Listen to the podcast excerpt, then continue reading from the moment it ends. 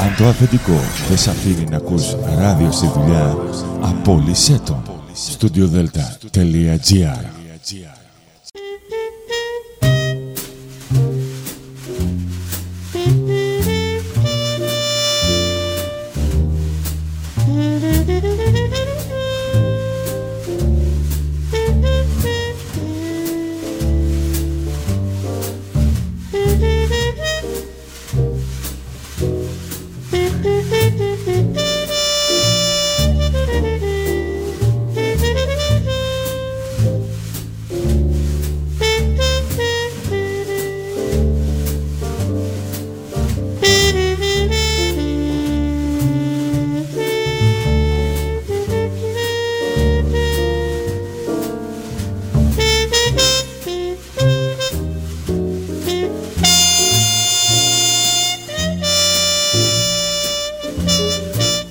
Καλησπέρα σας κυρίες και κύριοι.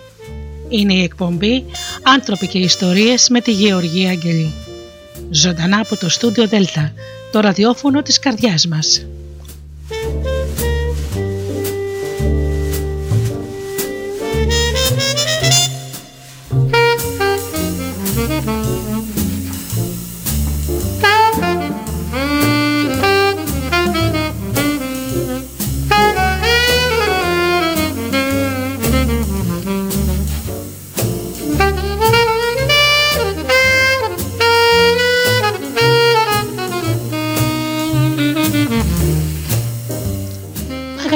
Αγαπημένοι μου φίλοι, μαζί όπως κάθε Παρασκευή στις 8 με την εκπομπή «Άνθρωποι και Ιστορίες» και σήμερα το θέμα μας είναι το σωματικό και συναισθηματικό πεπρωμένο η μόνη πραγματική ευτυχία.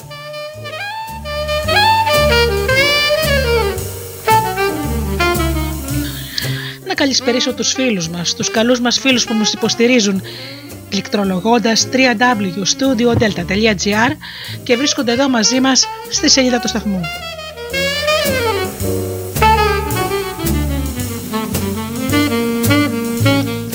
Να καλησπερίσω και τους φίλους που μας ακούν από τις μουσικές σελίδες τις οποίες φιλοξενούμαστε όπως είναι το Live24.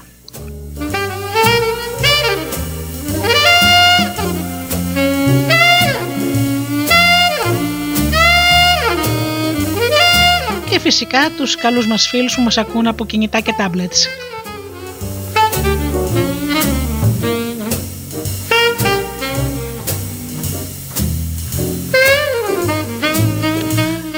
Καλησπέρα μου και στους φίλους μου και συνεργάτες στο Τζίμι, την Αφροδίτη και την Ώρα.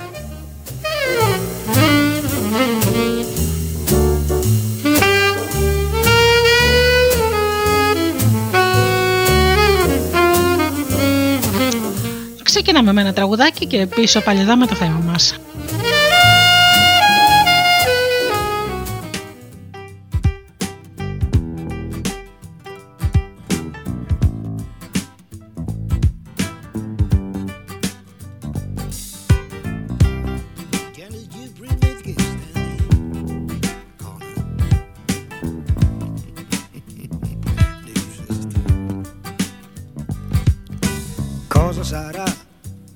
Crescere gli alberi, la felicità che fa morire a vent'anni, anche se vivi fino a cento. Cosa sarà a far muovere il vento, a fermare un poeta ubriaco, a dare la morte per un pezzo di pane o un bacio non dato? Oh, cosa sarà che svegli al mattino e sei serio? fa morire ridendo di notte all'ombra di un desiderio. Oh, cosa sarà che ti spinge a domare una donna bassina perduta? La bottiglia che ti ubriaca anche se non l'hai bevuta.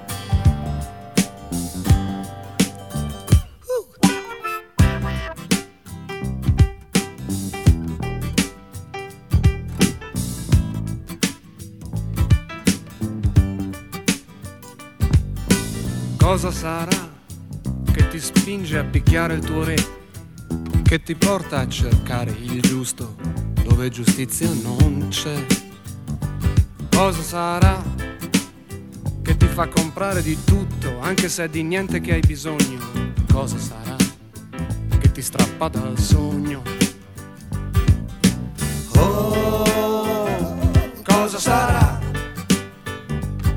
Che ti fa uscire di tasca dei no, non ci sto. Ti getta nel mare, ti viene a salvare.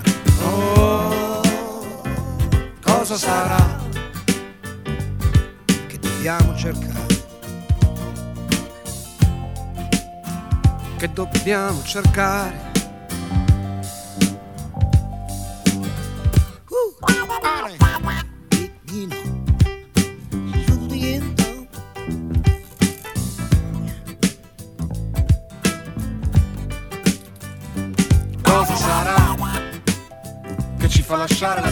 Bicicletta sul muro. Camminare la sera con un amico a parlare del futuro. Cosa sarà?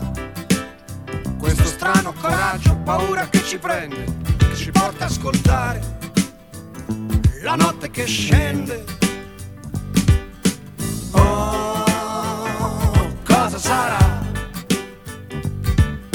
Quell'uomo e il suo cuore benedetto, che è sceso dalle scarpe dal letto,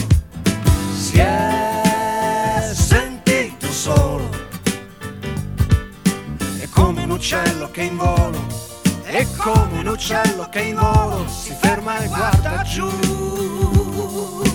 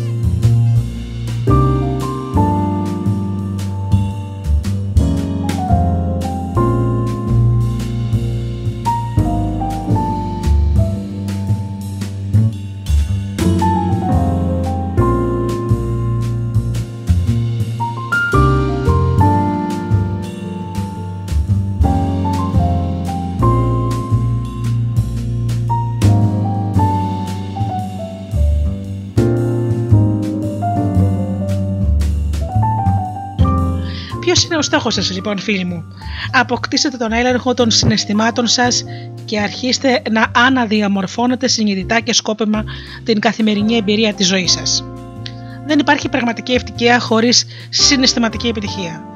Παρ' όλα αυτά, από τα 3.000 συναισθήματα που μπορούμε να περιγράψουμε με λέξεις, ο μέσος άνθρωπος βιώνει κατά μέσο όρο 12 διαφορετικά συναισθήματα τη βδομάδα. Πρέπει να θυμάστε ότι αυτό δεν αντιπροσωπεύει τον πλούτο του συναισθηματικού κόσμου μας, αλλά αντίθετα τους περιορισμούς που μας επιβάλλουν τα μοτίβα της εστίασης και της φυσιολογίας μας. Έχουμε μελετήσει πώς μπορούμε να ελέγχουμε τη συναισθηματική μας κατάσταση και σε άλλες εκπομπές. Έχετε αποκτήσει πλέον πολλά εργαλεία για να αλλάξετε αποτελεσματικά και άμεσα όποιο συνέστημα θέλετε και έχετε συνειδητοποιήσει ότι το κίνητρο πίσω από όλες τις συμπεριφορές σας είναι η αλλαγή της συναισθηματικής σας κατάστασης. Έτσι είναι ώρα να καταστρώσετε ένα σχέδιο δράσης για να αντιμετωπίσετε τα αρνητικά συναισθηματικά μοτίβα σας. Είναι εξίσου σημαντικό να κάνετε στον εαυτό σας ένα δώρο αυξάνοντας την ποσότητα και την ποιότητα του χρόνου που περνάτε σε θετικές συναισθηματικές καταστάσεις. Το οπλοστάσιο των ικανοτήτων που έχετε να αλλάξετε, για να αλλάξετε τις συναισθηματικές καταστάσεις σας περιλαμβάνει τη φυσιολογία του σώματός σας, την εστίασή σας, τις ερωτήσεις σας, τις υποτροπικότητες, το λεξιλόγιο της μεταλλαγής, τις μεταφορές, την νευροσυσχετιστική μάθηση. Ο σκοπός είναι να συνειδητοποιήσετε τα, συναισθήματα, τα συναισθηματικά μοτίβα σας αυτής της περίοδου και να χρησιμοποιήσετε όσες περισσότερες από τις ικανότητες που μόλις αναφέραμε για να εξασφαλίσετε ότι θα διαμορφώνετε καθημερινά το συναισθηματικό σας πεπρωμένο. Να θυμάστε ότι όποιος βλέπει πιστεύει, αλλά όποιος αισθάνεται βλέπει την αλήθεια.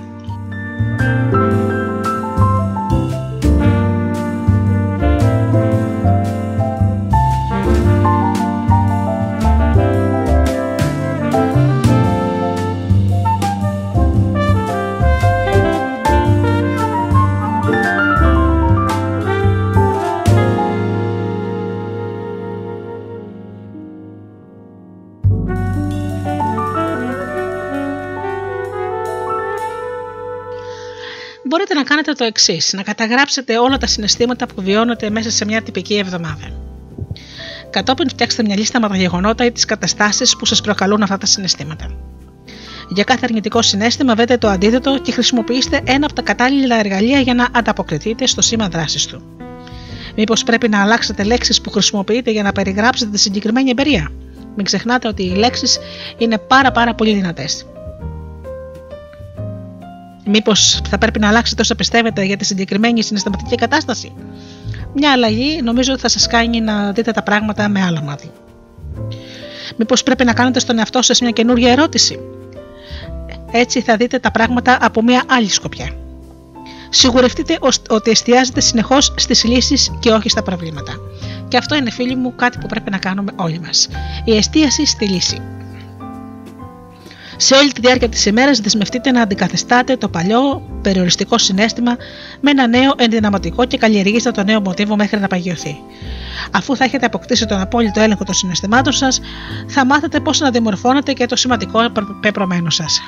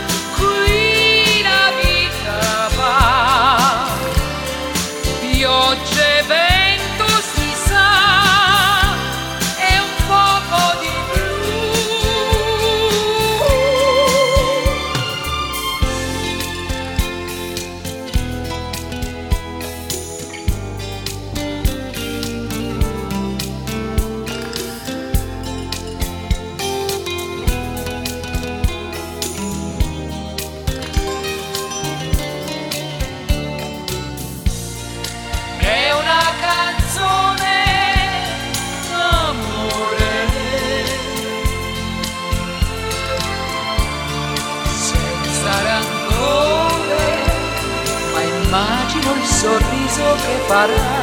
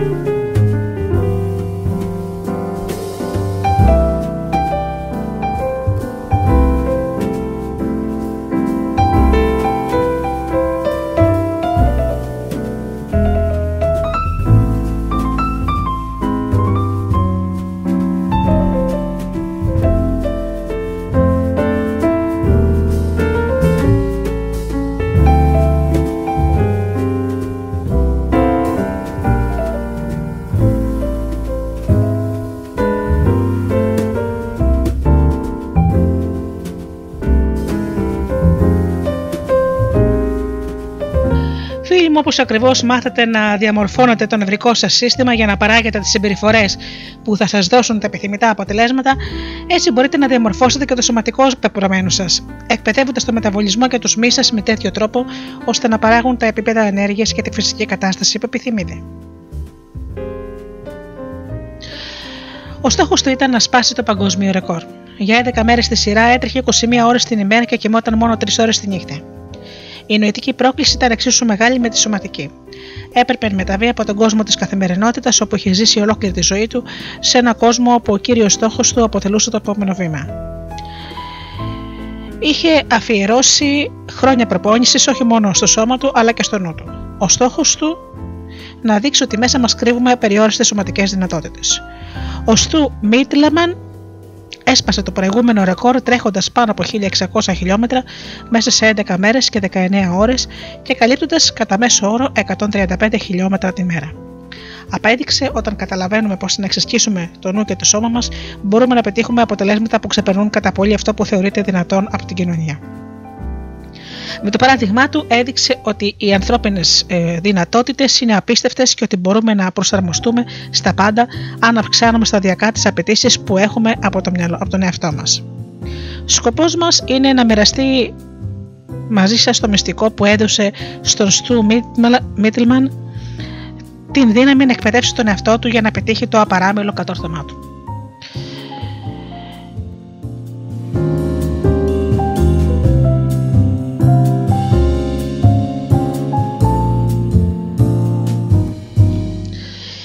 Χρόνια ομιδική ομάδα αναζητούσε εκείνους που θεωρούνταν δεξιοτέχνες στον τομέα τους και η σωματική ευεξία και η υγεία υπήρξε ένα από τα κύρια αντικείμενα του ενδιαφέροντός τους για πολλά χρόνια. Όταν προτάρχισε την έρευνά τους, προτάρχισαν την έρευνά τους σε αυτό το τομέα, είχαν εμπερδευτεί από το κεκαιώνα των αντικρουόμενων απόψεων που εξέφραζαν οι ειδικοί, οι οποίοι θεωρητικά είχαν τις ίδιες γνώσεις.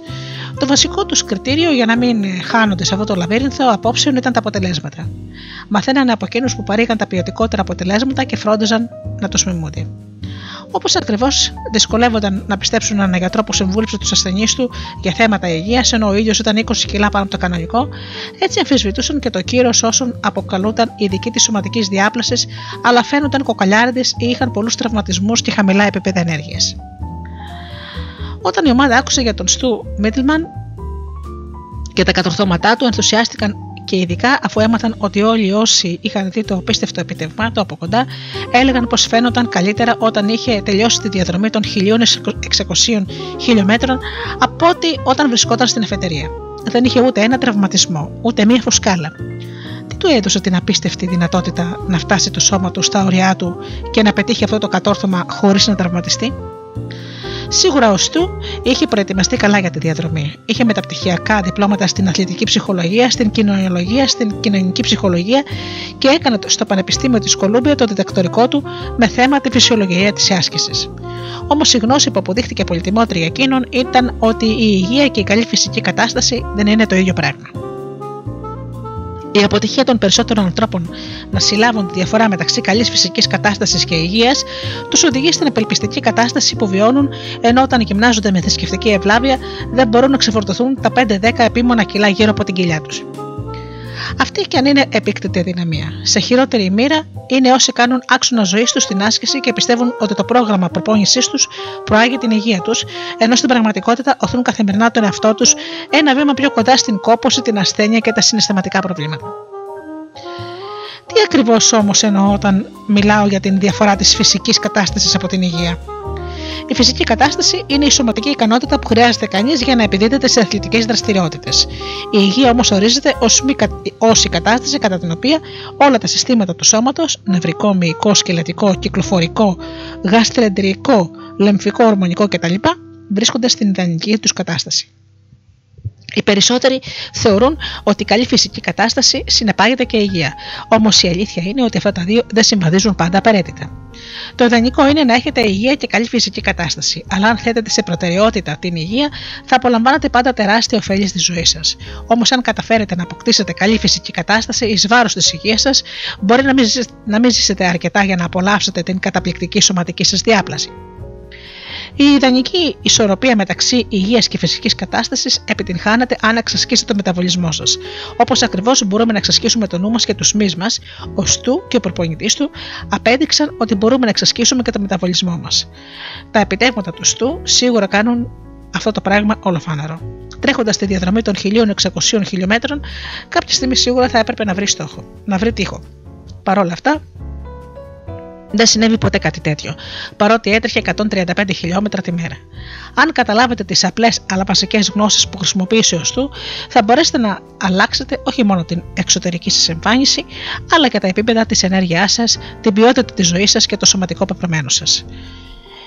Για να καταλάβετε τη βασική διαφορά μεταξύ υγείας και καλής φυσικής κατάστασης, πρέπει ουσιαστικά να καταλάβετε τη διαφορά μεταξύ αερόβιας και ανααερόβια άσκησης, μεταξύ αντοχής και εκρηκτικής δύναμης. Αερόβια άσκηση σημαίνει κυριολεκτικά με αέρα και αναφέρεται σε ασκήσεις μέτριας έντασης που διαρκούν για ένα αρκετό χρονικό διάστημα. Το αερόβιο σύστημα είναι το σύστημα αντοχής σας και περιλαμβάνει την καρδιά, τους πνεύμονες, τα αγγεία και τους αερόβιους μη σα. Αν ενεργοποιήσετε το αερόβιο σας σύστημα με την κατάλληλη διατροφή και άσκηση και τελείω ως πρωταρχικό σας καύσιμο. Από την άλλη, η αναερόβια άσκηση σημαίνει κυριολεκτικά χωρίς οξυγόνο και αναφέρεται σε ασκήσεις που παράγουν μικρές εκρήξεις δύναμης. Κατά την αναερόβια άσκηση, το σέμα και η γλυκογόνο ως πρωταρχικό καύσινο, ενώ αποθηκεύει το λίπο. Η ικανότητα που έχει το σώμα σας να καίει λίπος επηρεάζεται από γενετικούς παράγοντες, ενώ κάποιοι γεννιούνται με δυνατό αερόβιο σύστημα. Αυτοί οι άνθρωποι που ζηλεύουμε, καθώς μπορούν να τρώνε τα πάντα και να μην παίρνουν ούτε κιλό. Τα περισσότερα ίδια ασκήσεων μπορεί να είναι είτε αερόβια είτε αναερόβια. Το επίπεδο της έντασης με το οποίο εκτελείται η άσκηση καθορίζει κατά πόσο χρησιμοποιείται το αερόβιο ή αναερόβιο σύστημά σας. Το περπάτημα, το τζόκιν, το τρέξιμο, το ποδήλατο, το κολύμπιο χορός κτλ. μπορούν να, σας, να μας προσφέρουν και τα δύο αυτά ωφέλη. Τα χαμηλά επίπεδα καρδιακού ρυθμού κάνουν τις ασκήσεις αυτές αερόβιες, ενώ τα υψηλά επίπεδα καρδιακού ρυθμού αναερόβιες. Συνήθως αθλήματα όπως το τέννη, οι ρακέτες, το μπάσκετ και άλλα παρόμοια είναι αναερόβιες μορφές άσκησης.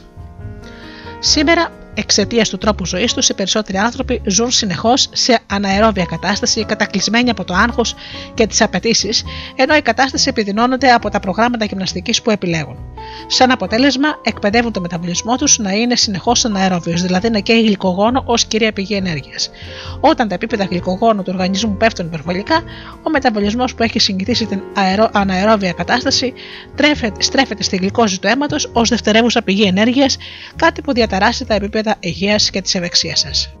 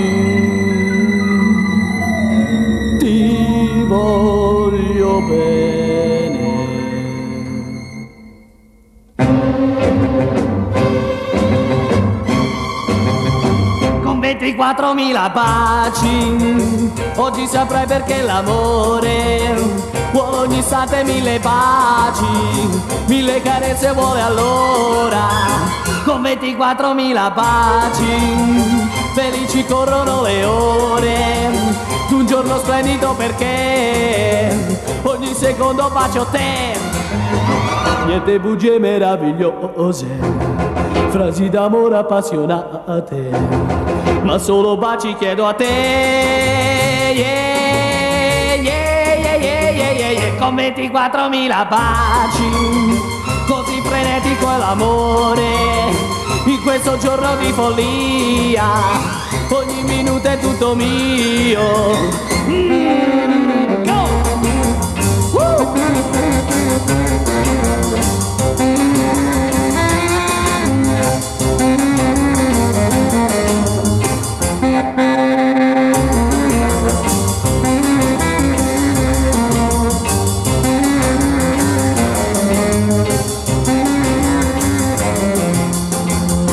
24.000 baci, oggi saprai perché l'amore vuole ogni istante mille baci, mille carezze vuole allora.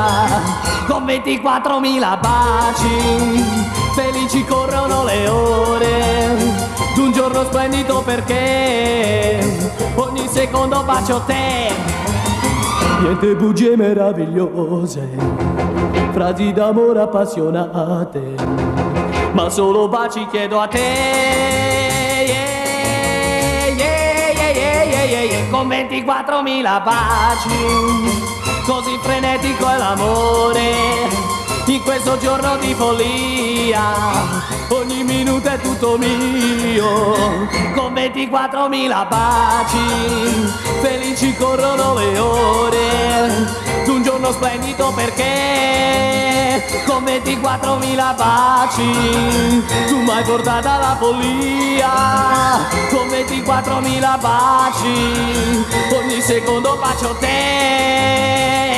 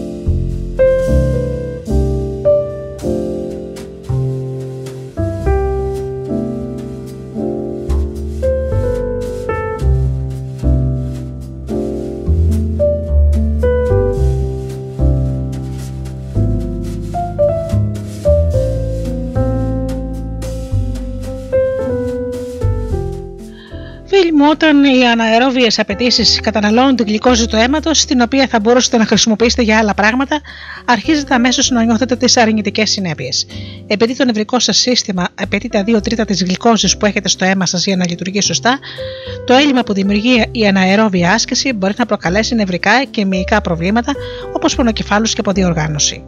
Να μια λίστα με κλασικά συμπτώματα που σχετίζονται με την υπερβολική αναερόβια άσκηση του μεταβολισμού σας. Κούραση, συνεχείς τραυματισμοί, χαμηλά επίπεδα γλυκόζης, κατάθλιψη και άγχος, προβλήματα μεταβολισμού του λίπους, προεμινεροϊκό σύνδρομο, προβλήματα του κυκλοφορικού και αρθετικά. Ζούμε σε κοινωνίες με αναερόβιο πλεόνασμα και αερόβιο έλλειμμα, κάτι που επηρεάζει αρνητικά την ποιότητα της υγείας σας. Στις σύγχρονες βιομηχανικές κοινωνίες οι άνθρωποι γίνονται όλο και λιγότερο σωματικά ενεργοί. Μερικές δεκαετίες πριν, οι καθημερινές δουλειές των περισσότερων ανθρώπων ήταν χειρονακτικές. Στις μέρες μας έχουμε επινοήσει διάφορες σωματικές δραστηριότητες ώστε να αντικαταστήσουμε την κίνηση που στερείται πλέον η καθημερινή καθεστική σας ζωή. Αυτές τις τεχνητές δραστηριότητες τις αποκολούμε γυμναστική. Δυστυχώς, πολλοί άνθρωποι με καλές προθέσεις, μεταξύ των οποίων και ικανότατοι αθλητές, γίνονται λιγότερο υγιείς λόγω της γυμναστικής.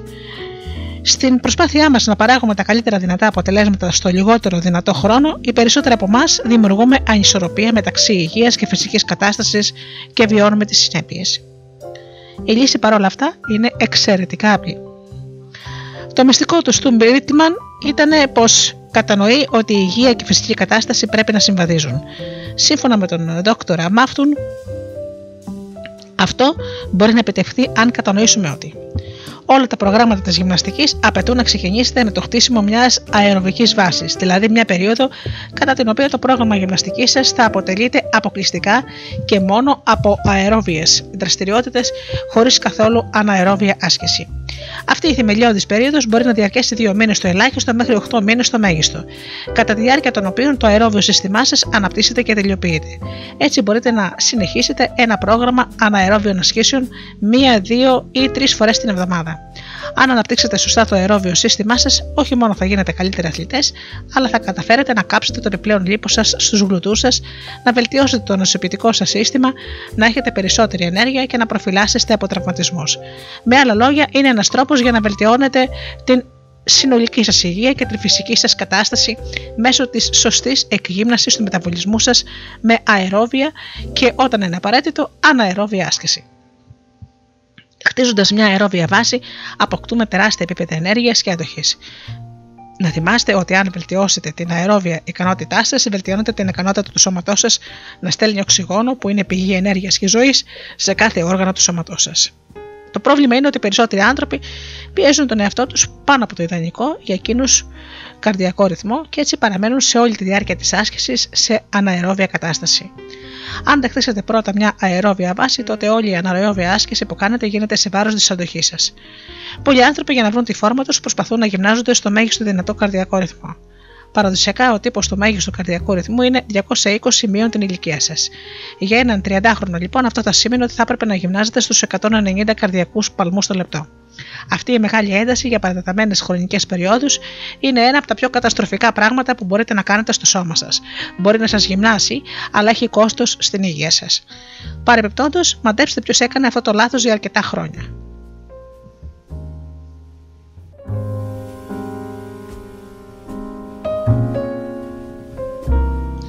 Ήταν λοιπόν ένας γνωστός μου που πίεζε τον εαυτό του ε, στο μέγιστο καρδιακό ρυθμό.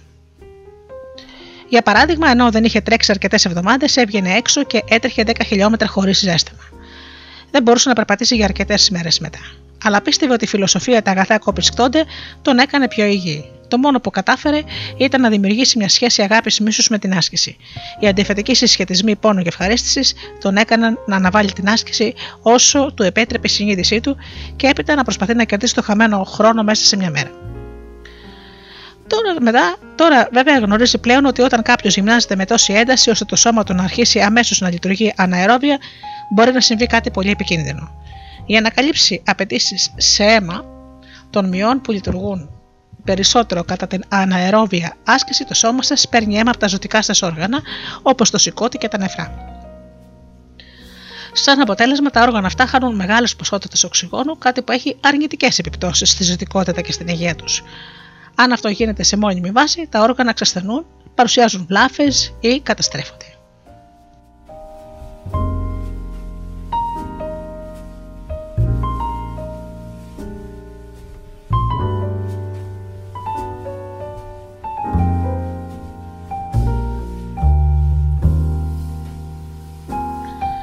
Το μυστικό είναι να εκπαιδεύσετε το μεταβολισμό σας να λειτουργεί συνεχώς με αερόβιο τρόπο. Το σώμα σας δεν πρόκειται να κάψει λίπος αν το εξασκήσετε να το κάνει.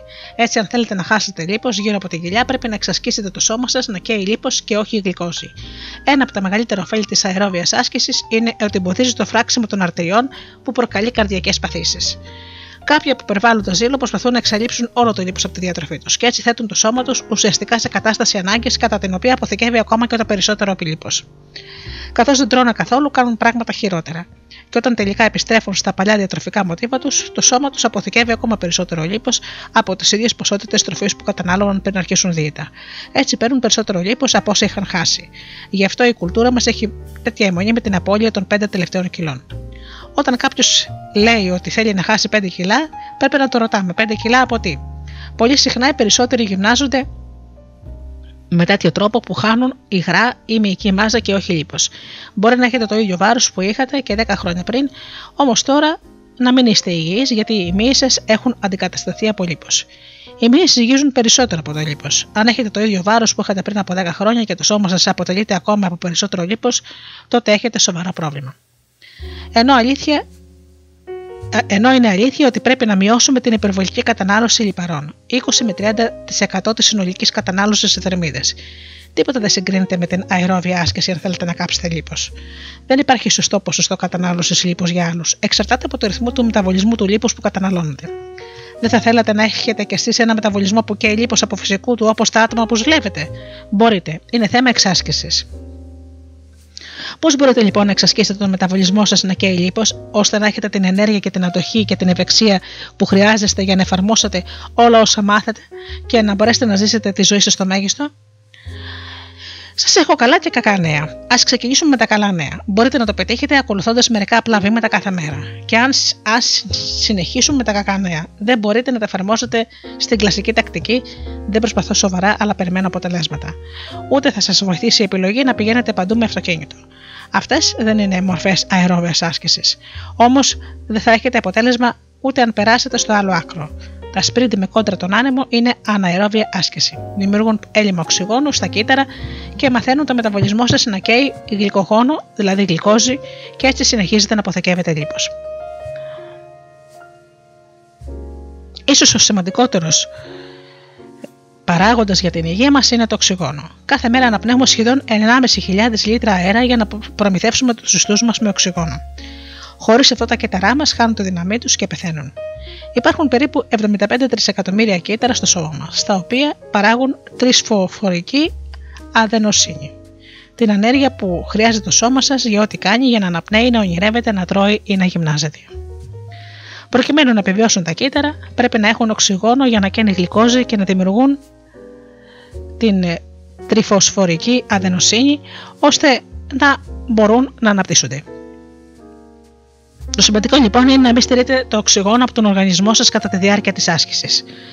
Να ένα απλό τεστ για να διαπιστώσετε ότι έχετε περάσει από αερόβια σε αναερόβια κατάσταση. Όταν γυμνάζεστε μπορείτε ταυτόχρονα να μιλάτε. Αερόβια. Ή μήπως λαχανιάζετε. Αναερόβια. Η αναπνοή σας πρέπει να ακούγεται και να είναι σταθερή και αβίαστη. Πώς νιώθετε όταν γυμνάζεστε; Αν κάνετε αερόβια άσκηση πρέπει να αισθάνεστε ευχάριστα παρότι μπορεί να κουράζεστε. Αν η άσκηση είναι αναερόβια, σίγουρα θα νιώθετε ότι πιέζεστε. Σε μια κλίμακα από το 1 μέχρι το 10, με το 0 να είναι η ελάχιστη προσπάθεια και το 10 να είναι η μέγιστη, ποιο είναι το δικό σας ρεκόρ; Αν ξεπεράσατε το 7, τότε περνάτε αυτό ε, από, αναερόβια σε, από αερόβια σε αναερόβια κατάσταση. Το ιδανικό είναι να βρίσκεστε ανάμεσα από το 6 και το 7.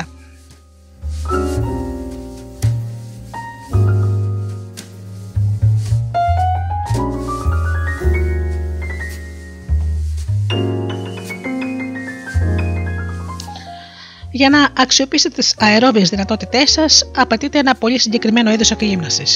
Πρώτα απ' όλα, θα, καλό θα ήταν να φοράτε ένα παλμογράφο, μια συσκευή που μετράει τους καρδιακούς παλμούς σας.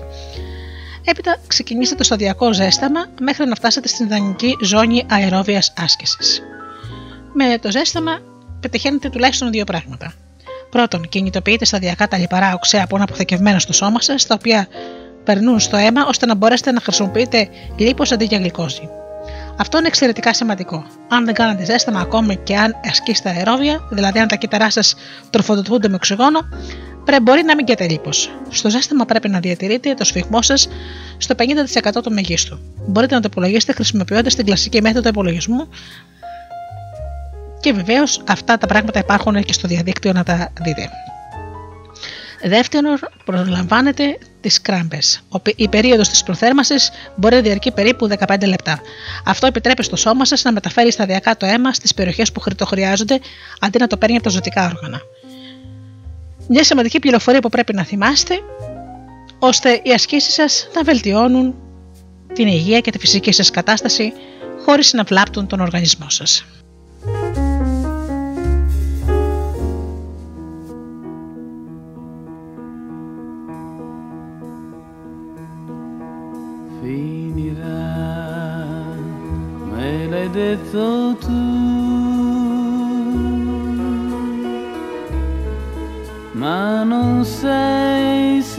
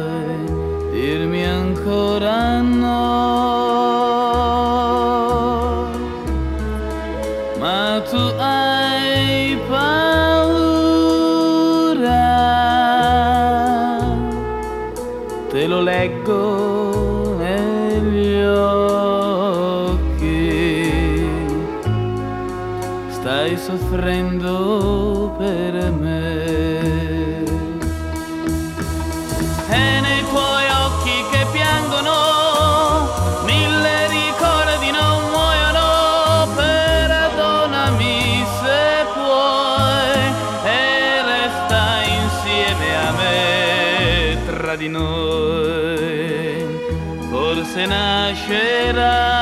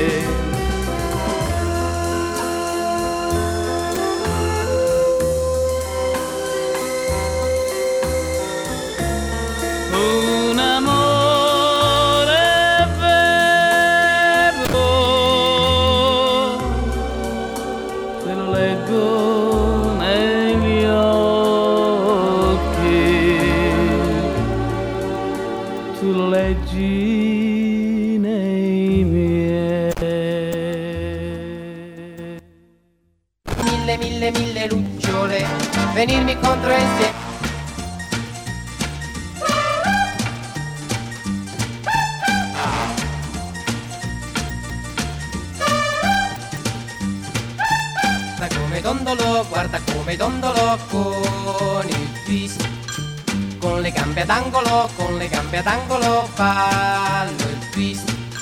Sarà perché io dondolo, saranno gli occhi tuoi che brillano ma vedo mille, mille, mille lucciole venirmi contro insieme, insieme a te. Guarda come dondolo, guarda come dondolo con il twist. Con le gambe ad angolo, con le gambe ad angolo ballo il twist. Le ginocchia scendono, le mie gambe tremano. Forse sono brividi, brividi d'amore come dondolo, guarda come dondolo con il twist.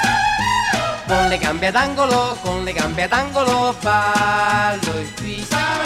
Sarà perché io tondolo, saranno gli occhi tuoi che brillano, ma vedo mille, mille, mille lucciole venirmi contro insieme, insieme a te. Guarda come dondolo, guarda come dondolo con il twist. Con le gambe ad angolo, con le gambe ad angolo ballo il twist. Le ginocchia scendono, le mie gambe tremano. Forse sono brividi, brividi d'amore. Guarda come dondolo, guarda come dondolo con le gambe ad angolo, con le gambe ad angolo ballo twist.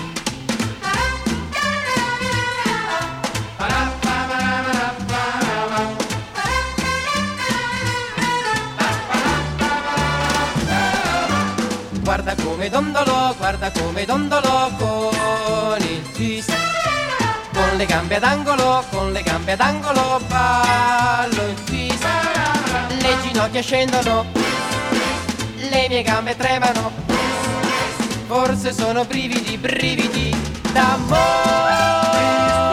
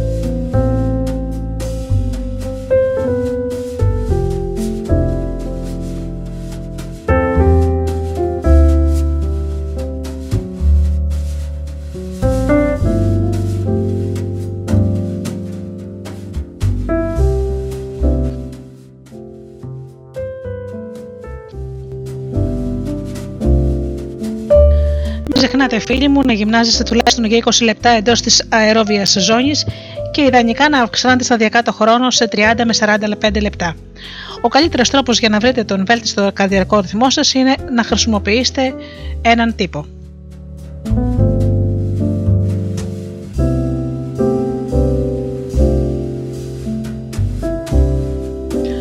Από το 180 θα αφαιρέσετε την ηλικία σας και είναι ο ιδανικός καρδιακός ρυθμός. Ο ρυθμός με τον οποίο μπορείτε να γυμναστείτε προτού η άσκηση γίνει αναερόβια. Αν αναρώνετε από κάποια σοβαρή ασθένεια ή παίρνετε φάρμακα, αφαιρέστε 10 πόντους. Αν δεν έχετε γυμναστεί ποτέ, αν έχετε κάποιο τραυματισμό, αν πρέπει να μειώσετε την ένταση της προπόνησής σας ή αν πάσχετε συνεχώς από κρυώματα, ιώσεις και αλλεργίες, αφαιρέστε 5 βαθμούς. Αν γυμνάζεστε μέχρι και 2 χρόνια χωρίς κάποιο πρόβλημα και δεν πάσχετε από κρυώματα ή ιώσεις πάνω από 2 φορές το χρόνο, μην μειώσετε τον ιδανικό καρδιακό ρυθμό σας. Αν γυμνάζεστε πάνω από 2 χρόνια χωρίς προβλήματα και η απόδοσή σας στους αγώνες βελτιώνεται χωρίς να τραυματίζεστε, προσθέστε 5 πόντους. Πριν ξεκινήσετε οποιοδήποτε πρόγραμμα εκγύμναση, βεβαίως να συμβουλεύεστε πάντα τον γιατρό σας.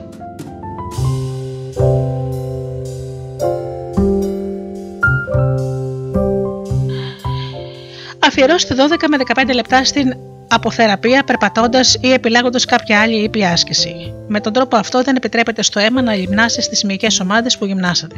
Αν σταματήσετε απότομα να κινήσετε, το αίμα δεν μπορεί να επιστρέψει από τους μυς και να καθαριστεί, να εξουγονωθεί και να διανεμηθεί και θα μείνει πάλι στο συγκεκριμένο μυ και θα προκαλέσει πρίξιμο, αυξάνοντας την τοξικότητα του αίματός σας. Συχνά οι περισσότεροι δεν είναι διατεθειμένοι να ακολουθήσουν πιστά κάποιο πρόγραμμα εκγύμνασης γιατί το συνδέουν με τον πόνο, είτε σωματικό είτε με τον πόνο που τους προκαλεί έλλειψη χρόνου.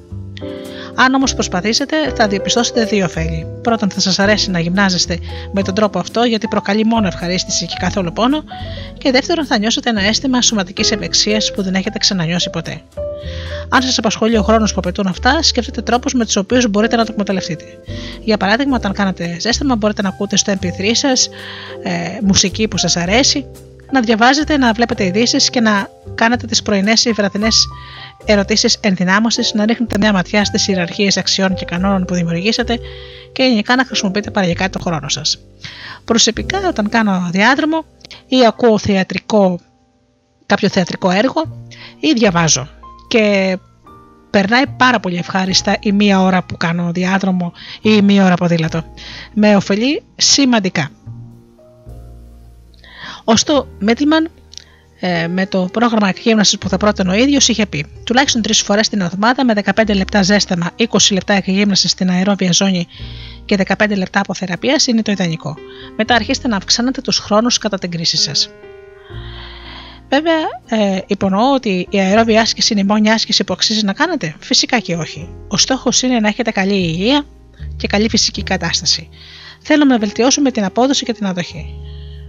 Έτσι, καθώς αρχίζετε να αυξάνετε την αντοχή σας και όταν φτάσετε στο ανώτατο όριο μεταξύ του δευτέρου και τέταρτου μήνα εκγύμναση, μπορείτε να αρχίσετε να αναπτύσσετε δύναμη προσθέτοντας αναερόβιε ασκήσει στο πρόγραμμά σας όπως γρήγορες επαναλήψεις με βάρη. Αυτό διαφέρει από άνθρωπο σε άνθρωπο και το καλύτερο είναι να ακούτε το σώμα σας. Αν τρέχετε στην παραλία και ξαφνικά νιώσετε ότι θέλετε να κάνετε σπριτ, κάντε το. Καλλιεργήστε τη σωματική σοφία σας. Μάθετε να παρατηρείτε την ικανότητα που έχει το σώμα σας και να διαχειρίζεται ακόμα και τις πιο απαιτητικές δραστηριότητες. Ο Στου Μίτμαν μας βεβαιώνει ότι μπορούμε να διατηρήσουμε και να βελτιώσουμε την αντοχή μας ακόμα και στα χρόνια της μέσης ηλικίας. Δεν χρειάζεται να είμαστε αδύναμοι όταν γυράσουμε. Κρατή της υγείας μας δεν είναι μόνο τα χρόνια, αλλά η θέλησή μας να παραμείνουμε πιστοί σε ένα υγιεινό τρόπο ζωής. Παρότι κάποιοι γεννιούνται με προδιάθεση να καίνε λίπος ή είναι πρικισμένοι με ταχύτητα και δύναμη, όσοι μπορούν να αναπτύξουν την ατοχή και την ευεξία τους, αποφασίζονται συνειδητά να διαμορφώσουν τη χημεία του σώματός τους. Να θυμάστε ότι η ηλικία μας δεν μας περιορίζει, μας απελευθερώνει. Το συναρπαστικότερο νέο είναι ότι όπως όλα τα μοτίβα που μας προσφέρουν ευχαρίστηση ή άσκηση, μπορεί να μετατρέπει σε ένα υγιή θεσμό. Όσο και να αποφεύγετε τη γυμναστική, μάλλον θα αρχίσει να σας έλκει περισσότερο μόλις ανακαλύψετε πόσο ευχάριστο είναι να γυμνάζεστε σωστά. Έρευνες έδειξαν ότι αν γυμνάζεστε συστηματικά και περισσότερα από 12 μήνες, θα αποκτήσετε αυτόν τον υγιή θεσμό για το υπόλοιπο της ζωής σας. Ακόμα και αν σταματήσετε για κάποιο χρονικό διάστημα, πάντα θα, επιφέρει, θα επιστρέφετε με ένα σταθερό πρόγραμμα εκείμνασης. Το σώμα σας θα έλκεται από την ευχαρίστηση που προσφέρει η υγεία για την ανάταση που προκαλεί η μεγιστοποίηση των σωματικών δυνατοτήτων σας. Και γιατί γίνεται αυτό; Επειδή καθώς εξασκείτε το μεταβολισμό σας, μαθαίνετε το νευρικό σας σύστημα να απολαμβάνει αυτή την εμπειρία. Όλοι μας αξίζουμε τη σωματική ευεξία που μπορεί να μεταμορφώσει την ποιότητα της ζωής σας. Το σωματικό πεπρωμένο σας συνδέεται στενά με το νοητικό, το συναισθηματικό, το οικονομικό πεπρωμένο σας, καθώς και με το πεπρωμένο των σχέσεών σας. Στην πραγματικότητα καθορίζει κατά πόσο θα έχετε πεπρωμένο ή όχι. Πηγή της νιώτης λοιπόν. Ένα από τα αναμφίβολα και επανίσχυρα το τέμ της κουλτούρας μας είναι η νιώτη και σωματική ευεξία. Σκεφτείτε τους ηλικιωμένους που άρχισαν μια νέα ζωή στην ταινία Κοκκούν. Πολλοί κυνηγούν οτιδήποτε πιστεύουν ότι θα παρατείνει τα νιάτα τους, ενώ στην πραγματικότητα η πηγή της νιώτης κρύβεται μέσα τους. Είναι η γνωστή αυξητική ορμόνη και διαγείρει την ανάπτυξη των ιστών, των οστών και των οργάνων, ενώ αυξάνει τον μυϊκό τόνο, τη μυϊκή μάζα και την ευληγησία. Από τη γέννηση μέχρι την ηλικία περίπου των 30 ετών, η αυξητική ορμόνη απελευθερώνεται φυσικά στο αίμα περίπου μια μισή ώρα εφόρτου αποκοιμηθείτε και μια άλλη φορά πριν ξυπνήσετε το πρωί τα επίπεδα της αυξητικής ορμόνης στον οργανισμό μειώνονται με τον καιρό. Στην ηλικία των 60, περίπου το 30% των ανδρών παράγουν ελάχιστη ή και καθόλου αυξητική ορμόνη. Εικάζεται πως ένας από τους λόγους που οι γυναίκες ζουν περισσότερο είναι ότι συνεχίζουν να παράγουν αυξητική ορμόνη ακόμα και σε προχωρημένη ηλικία. Επίσης, εκρίνουμε δόσεις αυτής της ορμόνης ύστερα από την άσκηση και ή ύστερα από κάποιο σοβαρό τραυματισμό γιατί είναι η ουσία που βοηθάει στη θεραπεία. Η αυξητική ορμόνη παράγεται πλέον σε εργαστήρια και δίνεται σε παιδιά που πάσχουν από ναγισμό για να αναπτυχθεί και να ενισχυθεί η ανάπτυξή τους. Πώς μπορείτε όμως να βελτιώσετε την ικανότητα του οργανισμού σας να παράγετε τη συγκεκριμένη ορμόνη, ένας από τους τρόπους για να παράγετε άμεσα και σε μόνιμη βάση είναι μέσω των ασκήσεων έκρηξης.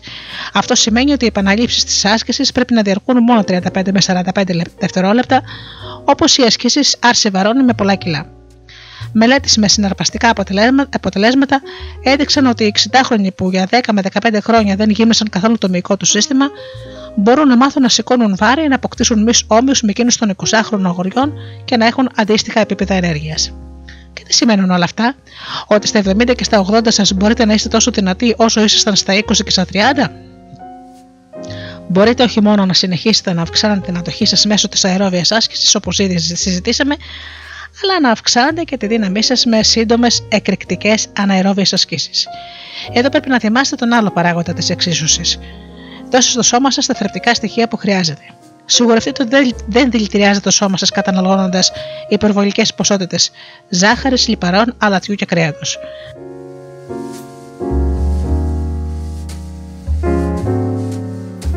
Αν αποκτήσετε τον έλεγχο του σώματός σας τώρα, θα μπορείτε ακόμα και σε μεγάλη ηλικία να είστε ένα δυνατό και διενεργό μέλος της κοινωνίας που θα συνεισφέρει και θα απολαμβάνει τη ζωή στο μέγιστο.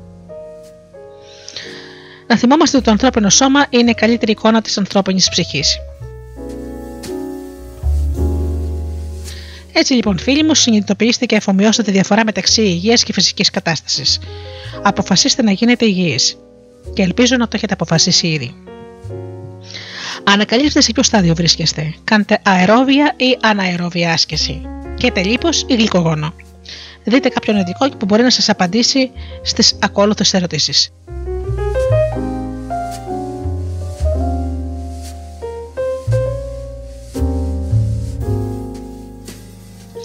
Όταν ξυπνάτε, αισθάνεστε κουρασμένοι. Πεινάτε μετά την άσκηση. Παρατηρείτε κάποιες αλλαγές στη διάθεσή σας μετά τη γυμναστική. Μήπως το λίπος επιμένει παρά, παρά τις φιλότιμες προσπαθίες σας; Νιώθετε πόνο μετά την άσκηση; Αν απαντήσετε καταφατικά σε αυτές τις ερωτήσεις, το πιθανότερο είναι ότι γυμνάζεστε αναερόβια. Αγοράστε ένα φορητό παλμογράφο. Είναι μια από τις καλύτερες επενδύσεις που μπορείτε να κάνετε. Καταστρώστε ένα πρόγραμμα. Εκπαιδεύστε το μεταβολισμό σα να καίει λίπος και να παράγει συνεχώς ενέργεια, ξεκινώντας ένα δεκαήμερο πρόγραμμα αερόβιας άσκησης σύμφωνα με τις κατευθυντήριες γραμμές που σας είπα. Ξεκινήστε άμεσα. Αποφασίστε να κάνετε την άσκηση μέρος της ταυτότητάς σας. Μόνο μέσω της μακροπρόθεσμης αφοσίωσης στην άσκηση μπορούμε να αποκομίσουμε ανταμοιβές που μας προσφέρει η ζωή. Και τώρα ας θέσουμε ψηλότερα στάνταρτ, βελτιώνοντας το πεπρωμένο των προσωπικών μας σχέσεων.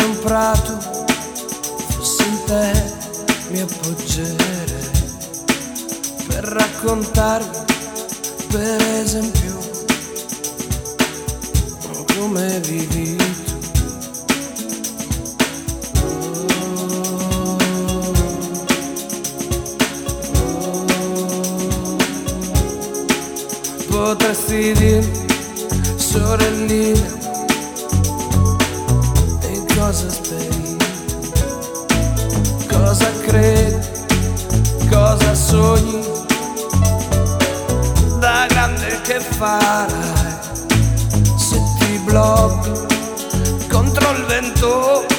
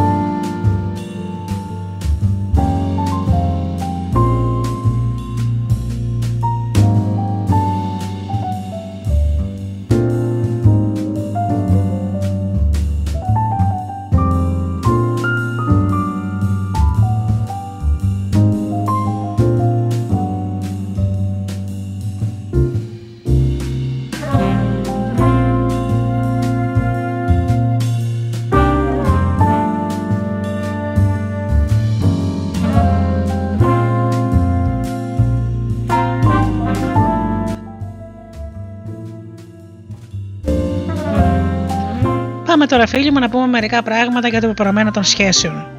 Αγαπημένοι μου φίλοι, πρέπει να μάθετε να μοιράζεστε και να ενδιαφέρεστε. Ο στόχος σας να βελτιώσετε αισθητά τις προσωπικές σας σχέσεις και καλλιεργήστε τον συναισθηματικό δεσμό σας με τα πρόσωπα για τα οποία νοιάζεστε περισσότερο, επαναξετάζοντας τα έξι φυσικά στοιχεία των πετυχημένων σχέσεων. Η επιτυχία δεν έχει αξία αν δεν έχετε κάποιον να τη μοιραστείτε. Πράγματι, το πιο επιθυμητό ανθρώπινο σύστημα είναι εκείνο της σύνδεσης με άλλες ψυχές. Έχουμε μιλήσει συστηματικά για το αντίκτυπο που έχουν οι σχέσεις στη διαμόρφωση του χαρακτήρα των αξιών, των πεπιθήσεων και της ποιότητας της ζωής σας. Πιο συγκεκριμένα, η άσκηση που θα πούμε σε λίγο έχει ως στόχο να σας θυμίσει τα έξι κύρια στοιχεία που είναι πολύτιμα σε κάθε σχέση. Α τα θυμηθούμε πριν την ξαναδούμε μαζί την άσκηση. Πρώτον, αν δεν γνωρίζετε τις αξίες και τους κανόνες των ανθρώπων με τους οποίους μοιράζεστε μία σχέση, ετοιμαστείτε να αισθανθείτε πόνο. Μπορεί να αγαπάτε ο ένας τον άλλον, αλλά αν για οποιοδήποτε λόγο παρουσιάζετε συνεχώ τους κανόνες του αγαπημένου σας, αν συνεχώς παρεμβιάζετε τους κανόνες του αγαπημένου σας προσώπου, θα υπάρχουν προβλήματα και άγχος στη σχέση σας. Να θυμάστε ότι κάθε αναστάτωση που σας προκαλεί κάποιος οφείλεται στην παραβίαση των κανόνων σας και όταν έχετε μια συντροφική σχέση είναι αναπόφευκτο μερικοί από τους κανόνες να συγκρούονται. Όμως, αν γνωρίζετε τους κανόνες του άλλου, μπορείτε να αποφύγετε αυτές τις συγκρούσεις. Μερικές από τις μεγαλύτερες δυσκολίες σε μια σχέση οφείλονται στο γεγονός ότι οι περισσότεροι δημιουργούν σχέσεις για να κερδίσουν κάτι. Προσπαθούν να βρουν κάποιον που θα τους κάνει να αισθανθούν καλά. Στην πραγματικότητα, ο μόνος τρόπος για να κρατήσει η σχέση σας είναι να την αντιληφθείτε σαν ευκαιρία για να προσφέρετε και όχι να πάρετε. Τρίτον, τρίτον Όπως με όλα τα πράγματα στη ζωή, για να μπορέσετε να καλλιεργήσετε τη σχέση σας, θα πρέπει να επιδιώκετε κάποια πράγματα και να αποφεύγετε κάποια άλλα. Υπάρχουν ορισμένα προειδοποιητικά σήματα που σας δείχνουν ότι πρέπει να αντιμετωπίσετε ένα πρόβλημα. Το ξεφύγει από τον έλεγχο. Υπάρχει ένα βιβλίο που λέγεται Πώς να ζεις τον έρωτα κάθε στιγμή σε όλη τη ζωή. Είναι της Μπάρμπερα De Angelis. Προσδρίζει λοιπόν τέσσερις ολέθριες φάσεις που μπορούν να καταστρέψουν μια σχέση. Αν τις αναγνωρίσουμε, μπορούμε να επεμβαίνουμε άμεσα και να εξαλείφουμε τα προβλήματα προτού μεγαλοποιηθούν και μετατρέπουν σε καταστροφικά μοτίβα που απειλούν την ίδια τη σχέση. Η πρώτη φάση, η αντίσταση. Η πρώτη φάση δυσκολιών σε μια σχέση επέρχεται όταν αρχίζετε να αισθάνεστε αντίσταση. Σε όλες τις σχέσεις υπάρχουν στιγμές που μπορεί να αισθάνεστε αντίσταση σε κάτι που έκανε ή είπε ο σύντροφό σας. Νιώθουμε αντίσταση όταν εναντιονόμαστε, ανοχλούμαστε ή απομακρυνόμαστε από αυτό το άτομο. σω να είπε ένας αστείο σε ένα πάρτι που να σας ενόχλησε και θα προτιμούσατε να μην το, έχετε, να με το είχε πει. Το πρόβλημα φυσικά είναι ότι οι περισσότεροι δεν επικοινωνούν όταν νιώθουν αυτό το αίσθημα αντίστασης. Και σε ένα αποτέλεσμα το αίσθημα, το αίσθημα αυτό συνεχίζει να εντείνεται μέχρι που οδηγεί στην δεύτερη φάση. Και ποια είναι αυτή, η αγανάκτηση. Αν η αντίσταση δεν αντιμετωπιστεί, μετατρέπεται σε, αντα... σε αγανάκτηση. Τώρα δεν είστε απλά ενοχλημένοι, αλλά έχετε θυμώσει με τον σύντροφό σας. Αρχίζετε λοιπόν να απομακρύνεστε και να ορτώνετε ένα συναισθηματικό τείχος. Η εχθρότητα καταστρέφει την οικειότητα και αυτό αποτελεί για τη σχέση ένα καταστροφικό μοτίβο που αν δεν το, δεν το αντιμετωπίσετε αποκτάει όλο και περισσότερη ορμή. Αν δεν αλλάξετε αυτό το μοτίβο ή αν δεν μοιραστείτε τα συναισθήματά σας με τον άλλον, θα μπείτε στην τρίτη φάση. Η τρίτη φάση είναι η απόρριψη. Σε αυτό το σημείο νιώθετε πλέον τόση αγανάκτηση, ώστε προσπαθείτε να βρείτε λόγους να κατηγορήσετε τον σύντροφό σας και να το επιτεθείτε λεκτικά ή σωματικά. Στη φάση αυτή, όλα όσα κάνει ο σύντροφός σας σας φαίνονται εκνευριστικά ή ενοχλητικά. Τότε επέρχεται όχι μόνο συναισθηματική απόσταση, αλλά και σωματική. Αν συνεχίσουμε, αν συνεχίσουμε να αισθανόμαστε έτσι, περνάμε στην τέταρτη φάση για να μειώσουμε τον πόνο μας. Η τέταρτη φάση είναι καταπίεση. Όταν κουραστείτε και να αντιμετωπίζετε το θυμό που εκδηλώνεται στη φάση της απόρριψης, θα προσπαθήσετε να μειώσετε το πόνο μέσα από το συναστηματικό μούδιασμα. Έτσι δεν θα νιώθετε καθόλου πόνο, αλλά ούτε πάθος και ενθουσιασμό. Αυτή είναι η πιο επικίνδυνη φάση σε μια σχέση, γιατί σε αυτό το σημείο οι δύο εραστές μετατρέπονται σε, σε συγκάτοικους. Επειδή δεν τσακώνονται, κανένας άλλος δεν καταλαβαίνει ότι αντιμετωπίζουν προβλήματα, αλλά ουσιαστικά η σχέση έχει τελειώσει. Και ποιο είναι το μυστικό για να αποφύγετε αυτές τις τέσσερις φάσεις, η απάντηση είναι απλή. Επικοινωνήστε ξεκάθαρα από την αρχή. Βεβαιωθείτε ότι ο άλλος γνωρίζει τους κανόνες σας και μπορεί να τους ακολουθήσει. Για να μην μεγαλοποιείτε τα πράγματα, χρησιμοποιείτε το λεξιλόγιο της μεταλλαγής. Να εκφράζεστε δηλαδή με θετικό τρόπο. Για παράδειγμα, αντί να πείτε Δεν σε αντέχω όταν φέρεσαι έτσι, πείτε Θα προτιμούσα να φερώσουν διαφορετικά. Επινοήστε τρόπους διακοπής των μοτίβων σας, ώστε να αποφύγετε εκείνους τους καυγάδες που μπορεί να μην θυμάστε καν πως ξεκίνησαν, αλλά που ξέρετε ότι πρέπει να κερδίσετε.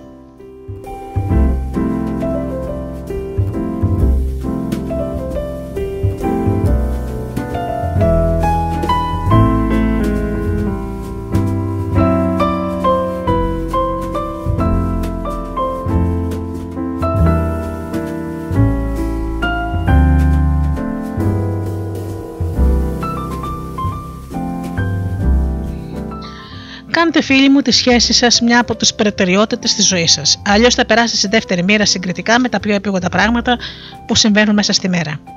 Σταδιακά ο ενθουσιασμός και το πάθος αρχίζουν να χάνονται. Δεν πρέπει να αφήνουμε τις σχέσεις μας να σβήνουν απλά επειδή εγκλωβιζόμαστε στη δύναμη της συνήθειας ή επειδή η παραμέληση του άλλου αντικαθιστά τον ενθουσιασμό και το πάθος που νιώθαμε στην αρχή. Φροντίστε να εστιάζεστε κάθε μέρα στη βελτίωση της σχέσης σας και όχι σε ό,τι μπορεί να συμβεί αν τελειώσει. Πρέπει να θυμόσαστε ότι βιώνουμε αυτό στο οποίο εστιάζουμε. Αν εστιάζουμε συνεχώς στο φόβο μας ότι η σχέση θα τελειώσει, ασυνείδητα αρχίζουμε να κάνουμε πράγματα για να τη σαμποτάρουμε, ώστε να ξεφύγουμε προτού δεθούμε πολύ και πληγωθούμε. Συνέπεια αυτή της αρχής είναι ότι αν επιθυμείτε να διαρκέσει η σχέση σας, δεν θα πρέπει ποτέ να την, να την απειλείτε. Με άλλα λόγια, δεν θα πρέπει ποτέ να λέτε: Αν συνεχίσει έτσι, θα σε αφήσω. Τα λόγια αυτά δημιουργούν από μόνο τους την πιθανότητα του χωρισμού. Επίσης, προκαλούν φόβο που αποσταθεροποιεί και τους δύο συντρόφους. Όλα τα ζευγάρια σε μακροχρόνιες σχέσεις, από τα οποία έχουν δώσει συνεντεύξεις σε ψυχολόγους, έχουν ως κανόνα να μην αμφισβητούν αν θα αντέξει η σχέση τους και να μην απειλούν ποτέ να αφήσουν ο ένας τον άλλον, όσο θυμωμένοι ή πληγωμένοι και αν νιώθουν. Θυμηθείτε τη μεταφορά με το αυτοκίνητο αγώνων και τον τοίχο. Πρέπει να εστιάζεστε στο σημείο που θέλετε να πάτε και όχι σε αυτό που φοβάστε. Κάθε μέρα να επανασυνδέεστε με ό,τι αγαπάτε στο σύντροφό σας. Ενισχύστε το δεσμό σας και ανανεώστε την έλξη και την οικειότητα, λέγοντας συνεχώς πόσο τυχερός είμαι που σε έχω στη ζωή μου. Εκτιμήστε το προνόμιο που έχετε να μοιράζεστε τη ζωή σας με κάποιον άλλον και νιώθετε και νιώστε με τόση ένταση την ευτυχία και τη χαρά ώστε να εντυπωθούν στο νευρικό σας σύστημα. Προσπαθήστε να βρείτε νέους τρόπους για να εκπλήσετε ο ένας τον άλλον. Διαφορετικά η σχέση θα τελματώσει και θα θεωρηθείτε ο ένας τον άλλον δεδομένο. Βρείτε και δημιουργήστε λοιπόν εκείνες τις ιδιαίτερες στιγμές που θα κάνουν τις σχέσεις σας παράδειγμα για τους άλλους. Και μην ξεχνάτε, στη γεμάτη καρδιά υπάρχει χώρος για τα πάντα, ενώ στην άδεια καρδιά δεν υπάρχει χώρος για τίποτα.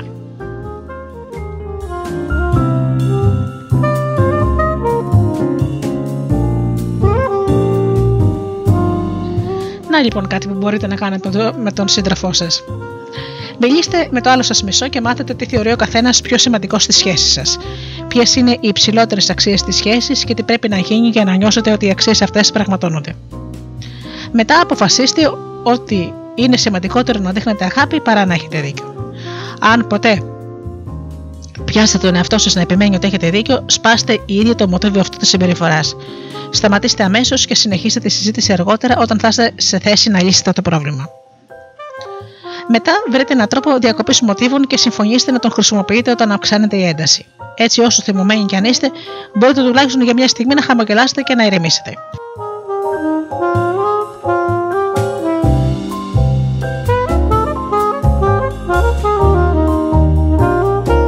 Για να γίνει ευκολότερο και για τους δυο, χρησιμοποιήστε την πιο παράξενη ή αστεία διακοπή μοτίβου που μπορείτε να σκεφτείτε. Μετατρέψτε τη σε δικό σας αστείο στο οποίο πρέπει να βασιστείτε. Κατόπιν, όταν αισθάνεστε αντίσταση, φροντίστε να την εκφράσετε χρησιμοποιώντας ήπιες λέξεις. Για παράδειγμα, ξέρω ότι είναι η δική μου ιδιοσυγκρασία, αλλά όταν το κάνεις αυτό με εκνευρίζεις λίγο. Έπειτα, προγραμματίστε να βγαίνετε ραντεβού το προτιμότερο μια φορά την εβδομάδα, το λιγότερο δύο φορές το μήνα. Κάντε εκπλήξεις ο ένας τον άλλον και σκεφτείτε τα πιο ρομαντικά και διασκεδαστικά πράγματα που μπορείτε να κάνετε. Τέλος, φίληστε τον άλλον με πάθος, τουλάχιστον για 180 δευτερόλεπτα κάθε μέρα. Είναι πραγματικό φάρμακο. Αυτή λοιπόν είναι η άσκηση και εύχομαι ότι θα απολαύσετε αυτή την άσκηση με τον σύντροφό σας.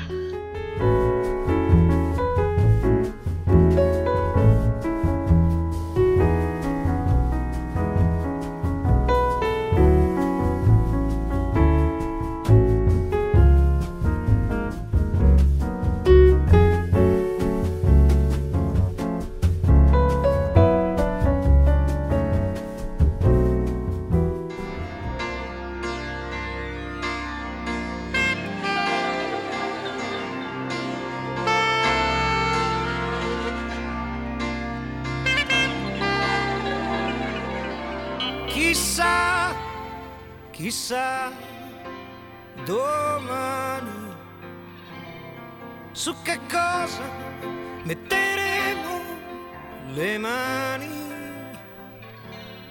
Se si potrà contare ancora le onde del mare e alzare la testa, non essere così seri.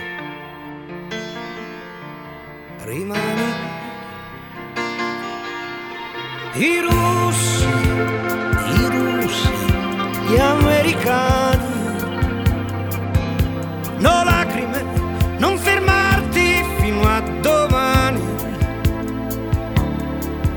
Sarà stato forse il tuono, non mi meraviglio, è una notte di fuoco. Dove sono le tue mani? Nascerà e non avrà paura nostro figlio.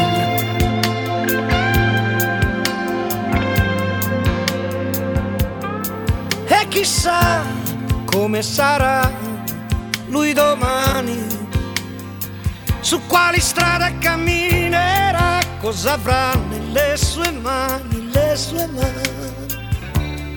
Si muoverà e potrà volare, nuoterà su una stella, come sei bella. E se una femmina si chiamerà Futura. Ah, il suo nome detto questa notte mette già paura. Sarà diversa, bella come una stella, sarai tu miniatura. Ma non fermarti, voglio ancora baciarti. Chiudi i tuoi occhi, non voltarti indietro. Qui tutto il mondo sembra fatto di vetro e sta cadendo a pezzi come un vecchio presepio. Di più, muoviti più in fretta, di più, benedetta, più su, nel silenzio se arriba la luna, si la luna.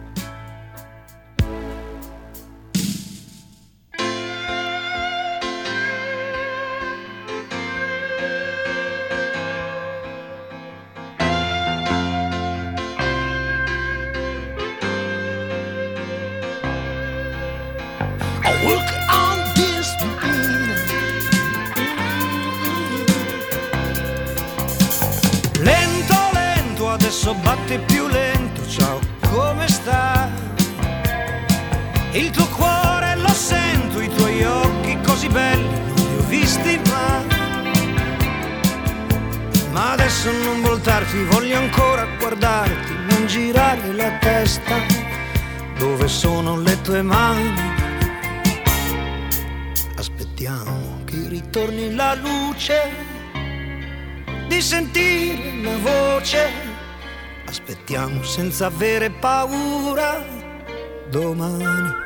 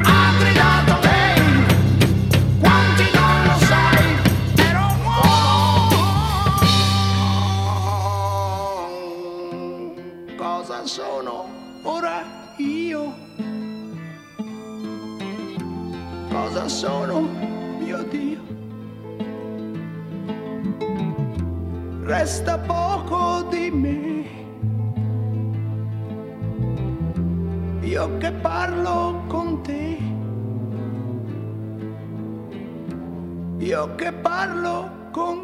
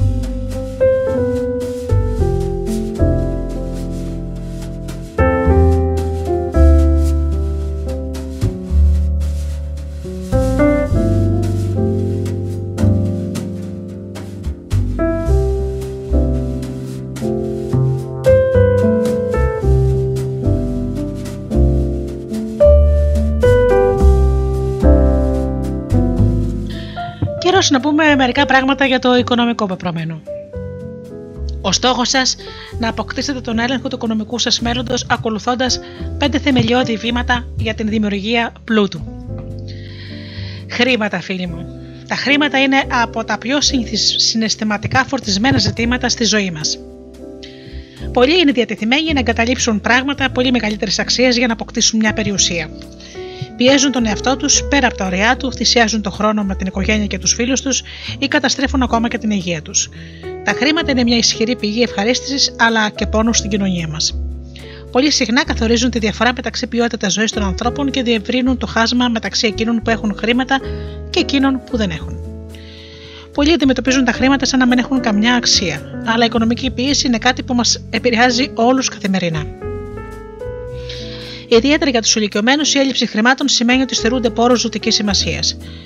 Για πολλούς τα χρήματα είναι κάτι το μυστηριώδες. Για άλλους αποτελούν αντικείμενο επιθυμίας, περηφάνειας, φθόνου, ακόμα και περιφρόνησης. Τελικά, τι είναι το χρήμα; Κάτι που πραγματοποιεί τα όνειρά μας ή η πηγή όλων των δεινών; Είναι εργαλείο ή όπλο; Πηγή ελευθερίας, δύναμης, ασφάλειας ή απλά ένα μέσο για την επίτευξη των στόχων μας; Όλοι γνωρίζουμε ότι τα χρήματα είναι απλά ένα μέσο συναλλαγής. Απλοποιούν τη διαδικασία δημιουργίας, μεταφοράς και κατανομής της αξίας μέσα σε μια κοινωνία. Είναι ένα εργαλείο που δημιουργήσαμε από κοινού για τη διευκόλυνσή μας ώστε να έχουμε την άνεση να αφοσιωνόμαστε στο έργο, στο έργο που έχει να κάνει ο καθένας μας, χωρίς να ανησυχούμε αν οι άλλοι θα θεωρήσουν το προϊόν της εργασίας μας άξιο ανταλλαγής.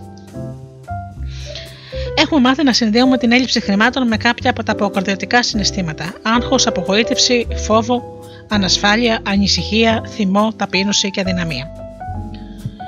Πολλοί πιστεύουν λανθασμένα πως όλες οι δυσκολίες που αντιμετωπίζουν θα εξαφανίζονταν αν είχαν χρήματα. Δεν υπάρχει μεγαλύτερο ψέμα από αυτό, φίλοι μου. Σπάνιοι άνθρωποι αποκτούν ελευθερία μόνο και μόνο επειδή κερδίζουν περισσότερα χρήματα. Όμως είναι το ίδιο γελίο να πιστεύετε ότι η μεγαλύτερη οικονομική άνεση και ο έλεγχος του οικονομικού πεπρωμένου σας δεν θα σας προσφέρει περισσότερες ευκαιρίες να εξελιχθείτε, να εξελιχθείτε και να προσφέρετε. Γιατί όμως δεν ζουν περισσότεροι άνθρωποι σε μια κατάσταση οικονομικής αυθονίας, Γύρω μας υπάρχουν πολλά πρότυπα απίστευτων ανθρώπων που ξέρουν πώς να δημιουργούν και να διατηρούν μια περιουσία. Τι μας εμποδίζει αλήθεια για να πλουτίσουμε; Πάντα αναζητούσα ποιοι ήταν οι καθοριστικοί παράγοντε για τη δημιουργία και τη διατήρηση του πλούτου. Ένα πράγμα έγινε εμφανές. Η δημιουργία περιουσίας είναι μια απλή υπόθεση. Οι περισσότεροι δεν τα καταφέρουν γιατί έχουν ελλείψεις στα οικονομικά τους θεμέλια, οι οποίες οφείλονται σε εσωτερικές συγκρούσεις των αξιών και των πεπιθήσεών τους καθώς και στον κακό προγραμματισμό που σχεδόν αγκιάται την οικονομική αποτυχία.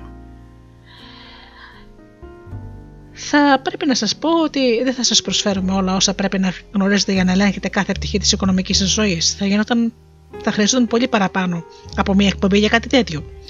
Όμως θα σας ε, προσφέρει κάποιες απλές αλλά θεμελιώδεις γνώσεις για να αποκτήσετε άμεσα τον έλεγχο αυτού του τόσο σημαντικού τομέα της ζωής σας.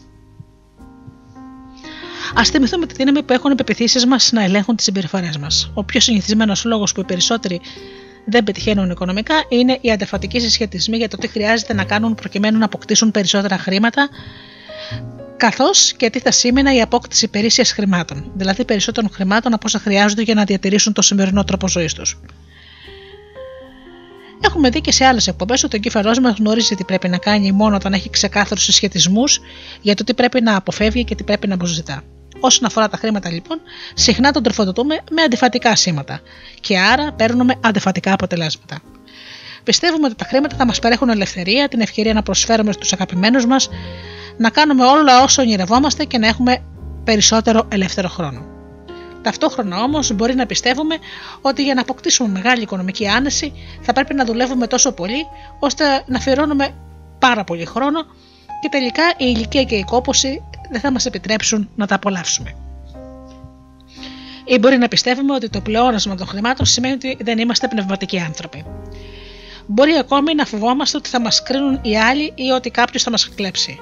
Άρα γιατί να προσπαθήσουμε; Αυτοί οι αρνητικοί συσχετισμοί δεν περιορίζονται μόνο στον εαυτό μας. Κάποιοι άνθρωποι είναι εχθρικοί απέναντι σε όσους έχουν οικονομική άνεση. Μάλιστα, συχνά υποθέτουν ότι αν κάποιος έχει πολλά χρήματα, τα έχει βγάλει σε βάρος των άλλων. Αν είστε εχθρικοί απέναντι σε κάποιον που είναι πλούσιος, τι μήνυμα στέλνετε στον εγκεφαλό σας; Κατά πάσα πιθανότητα ότι είναι κακό να είναι κάποιος πλούσιος. Αν τρέφετε τέτοια συναισθήματα για τους άλλους, υποσυνείδητα μαθαίνετε στο νου σας ότι για να γίνετε πλούσιοι θα πρέπει να γίνετε κακοί άνθρωποι. Αν η επιτυχία των άλλων σας προκαλεί δυσαρέσκεια, μαθαίνετε στον εαυτό σας να αποφεύγετε την οικονομική ευημερία που, χρειάζεται και επιθυμ... που χρειάζεστε και επιθυμείτε. Ο δεύτερος πιο συνηθισμένος λόγος που πολλοί δεν τα καταφέρνουν στα οικονομικά είναι η πεποίθησή τους ότι είναι υπερβολικά περίπλοκα και ότι πρέπει να είναι κάποιος ειδικός για να τα διαχειριστεί. Ενώ είναι σημαντικό να μάθετε από ένα ειδικό, πρέπει όλοι να έχουμε την στοιχειώδη εκπαίδευση για να αντιλαμβανόμαστε τις συνέπειες των οικονομικών μας αποφάσεων. Αν στηρίζεστε αποκλειστικά σε κάποιον άλλον, όσο ικανός και να είναι, πάντα θα κατηγορείτε εκείνον για ό,τι συμβαίνει. Αν όμως αναλάβετε την ευθύνη των οικονομικών σας, μπορείτε να κατευθύνετε εσείς το πεπρωμένο σας.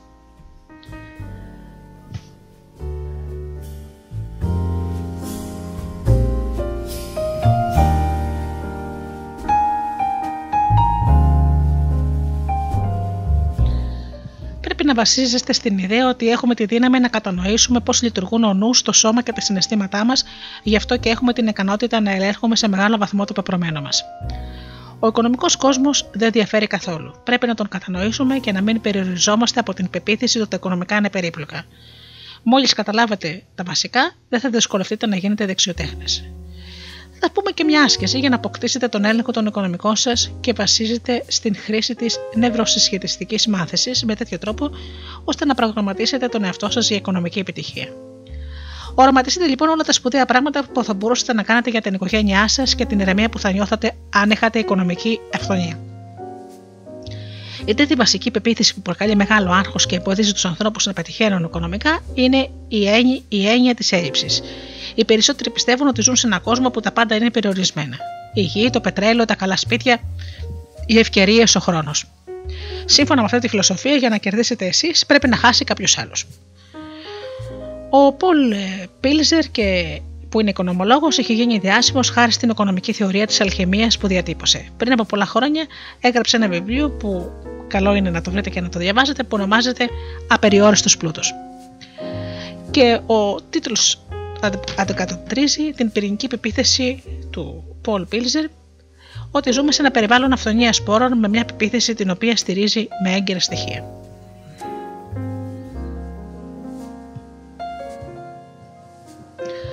Στο βιβλίο του αυτό λοιπόν ο Πολ σημειώνει ότι για πρώτη φορά στην ανθρώπινη ιστορία η παραδοσιακή αδεία της επόκτησης σπάνιων φυσικών πόρων δεν αποτελεί πλέον το βασικό κριτήριο του πλούτου. Στις μέρες μας η τεχνολογία καθορίζει την αξία των φυσικών πόρων και το μέγεθος της προσφοράς. Ο πραγματικός ε, πλούτος, λέει ο Πολ, προέρχεται από την εφαρμογή αυτού που ο ίδιος αποκαλεί οικονομική αλχημία, που είναι η ικανότητα να παίρνεις κάτι με ελάχιστη αξία για να το μετατρέψει σε κάτι με πολύ μεγαλύτερη αξία. Στην εποχή των Μεσίων, οι αλχημιστές προσπαθούσαν να μετατρέψουν τον μόλιβδο σε χρυσό. Φυσικά, βέβαια, απέτυχαν, αλλά η προσπάθειά τους έθεσε τα θεμέλια για την επιστήμη της χημίας.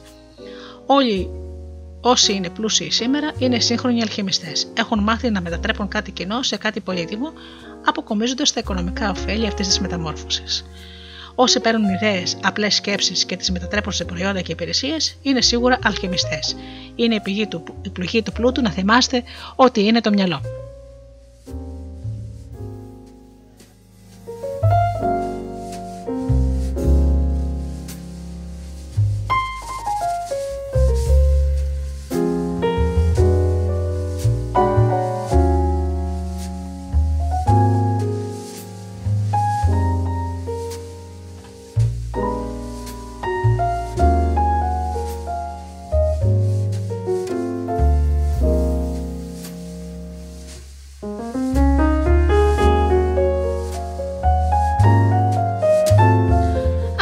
Λοιπόν μερικά βασικά μαθήματα για τη δημιουργία και τη διατήρηση του πλούτου. Ο πρώτος κύριος παράγοντας είναι η ικανότητα να αυξήσετε το εισόδημά σας περισσότερο από ποτέ. Η ικανότητα να δημιουργείτε πλούτο. Και έχω μια απλή ερώτηση για εσά. Μπορείτε να κερδίζετε τα διπλάσια χρήματα στον ίδιο χρόνο, είτε τα τριπλάσια, είτε δεκαπλάσια. Είναι δυνατόν να κερδίζετε χίλιες φορές περισσότερα χρήματα από ό,τι τώρα στον ίδιο χρόνο; Σίγουρα, αν βρείτε τον τρόπο να αξίζετε χίλιες φορές περισσότερο για σας, την εταιρεία σας και τον συνάνθρωπό σας. Το κλειδί του πλούτου είναι η αύξηση της αξίας σας. Αν έχετε περισσότερες δεξιότητες, δυνατότητες και εξειδικευμένες γνώσεις, αν διαθέτετε την ικανότητα να κάνετε πράγματα που κανείς άλλος δεν μπορεί να κάνει, ή απλά αν σκέφτεστε δημιουργικά και συνεισφέρετε σε ευρεία κλίμακα, μπορεί να βγάλετε περισσότερα χρήματα από όσα φαντάζεστε. Το πιο σημαντικό και αποτελεσματικό βήμα για να αυξήσετε το εισόδημά σας είναι να επινοήσετε τρόπους για να αυξήσετε την ποιότητα ζωής των άλλων και τότε θα ευημερήσετε κι εσείς. Για παράδειγμα, γιατί ο γιατρός πληρώνεται περισσότερο από το θηρορό; Η απάντηση είναι απλή. Έχει προσπαθήσει πιο σκληρά και έχει εξελίξει τον εαυτό του ώστε να προσφέρει περισσότερο, αυξάνοντας την ποιότητα της ζωής των άλλων. Οποιοδήποτε μπορεί να ανοίξει μια πόρτα. Ο γιατρός όμως ανοίγει την πόρτα της ζωής. Γιατί οι επιτυχημένοι επιχειρηματίες αντεμείβονται τόσο πλουσιοπάροχο στον πολιτισμό μας, πρώτον επειδή αυξάνουν με τα προϊόντα τους στο βιωτικό επίπεδο των πελατών τους. Παρεπιπτόντως, ο παράγοντας αυτός είναι καθοριστικός για την ευημερία κάθε επιχείρησης. Πολύ συχνά οι εταιρείες ξεχνούν ότι ο πραγματικός σκοπός της ύπαρξής τους δεν είναι μόνο το κέρδος. Το κέρδος μπορεί να είναι απολύτως απαραίτητο για να επιβιώσει και να αναπτυχθεί μια εταιρεία, όπως το φαγητό και ο ύπνος είναι απαραίτητα στους ανθρώπους, αλλά δεν αποτελεί τον πραγματικό σκοπό της. Ο πραγματικός σκοπός κάθε επιχείρησης είναι να δημιουργεί προϊόντα και υπηρεσίες που αυξάνουν την ποιότητα της ζωή των καταναλωτών. Αν πετυχαίνει αυτό το στόχο σε συστηματική βάση, τότε το κέρδος της είναι εξασφαλισμένο. Παρ' όλα αυτά, μια εταιρεία μπορεί να έχει κέρδος βαρχιπρόθεσμα, αλλά μακροπρόθεσμα να εξαφανιστεί, αν δεν αυξάνει συνεχώς την ποιότητα της ζωής των ανθρώπων, και αυτό βέβαια ισχύει τόσο για τις επιχειρήσεις όσο και για τους ανθρώπους. Το δεύτερο όφελος που προσφέρουν οι επιχειρηματίες είναι ότι δημιουργούν, δημιουργώντας προϊόντα, δημιουργούν θέσεις εργασίας. Αυτές οι θέσεις εργασίας δίνουν τη δυνατότητα στους υπαλλήλους να στείλουν τα παιδιά τους στο πανεπιστήμιο για να γίνουν γιατροί, δικηγόροι, καθηγητές, κοινωνική λειτουργία και έτσι να προσφέρουν στην κοινωνία για να μην βέβαια αναφερθούμε στο γεγονός ότι αυτές οι οικογένειες αγοράζουν με το μισθό τους προϊόντα και υπηρεσίες τρίτων. Και η αλυσίδα είναι ατελείωτη. Δεν, δεν χρειάζεται να είστε επιχειρηματίες για να συνεισφέρετε και να βελτιώσετε την ποιότητα της ζωής των άλλων ανθρώπων. Αυτό όμως που πρέπει να κάνετε καθημερινά είναι να διευρύνετε τις γνώσεις, τις δεξιότητες και την ικανότητά σας να προσφέρετε περισσότερα. Γι' αυτό η αυτοεκπαίδευση είναι πολύ σημαντική. Ο λόγος που γίνονται πλούσιοι σε νεαρή ηλικία μερικοί άνθρωποι είναι ότι έχουν αποκτήσει δεξιότητες και ικανότητες που μπορούσαν να βελτιώσουν άμεσα την ποιότητα της ζωής των ανθρώπων βρίσκουν τρόπο επίσης να μοιραστούν πληροφορίες για τις δεξιότητες αυτές σε ένα τεράστιο αριθμό ανθρώπων σε σύντομο χρονικό διάστημα. Σαν αποτέλεσμα, απολαμβάνουν όχι μόνο συναισθηματική ικανοποίηση, αλλά και οικονομική ευημερία. Αν θέλετε να κερδίσετε περισσότερα χρήματα στη θέση που έχετε, ένας από τους απλούστερους τρόπους για να καταφέρετε είναι να ρωτήσετε: Πώς μπορώ να γίνω πιο σημαντικός για την επιχείρηση, Πώς μπορώ να βοηθήσω την επιχείρησή μου να πετύχει περισσότερα σε λιγότερο χρόνο, Πώς μπορώ να αυξήσω την αξία της, Μπορώ με κάποιο τρόπο να βοηθήσω την, την συμπίεση του κόστους και την αύξηση της ποιότητας; Τι νέα συστήματα μπορώ να επινοήσω, τι νέες τεχνολογίες μπορώ να χρησιμοποιήσω ώστε η εταιρεία να παράγει προϊόντα και τις υπηρεσίες πιο αποτελεσματικά. Αν μπορούμε να βοηθήσουμε τους ανθρώπους να πετύχουν περισσότερα χρησιμοποιώντας λιγότερα, τότε πραγματικά τους ενισχύουμε. Και αν είμαστε στην κατάλληλη θέση, ενισχύουμε οικονομικά και τον εαυτό μας.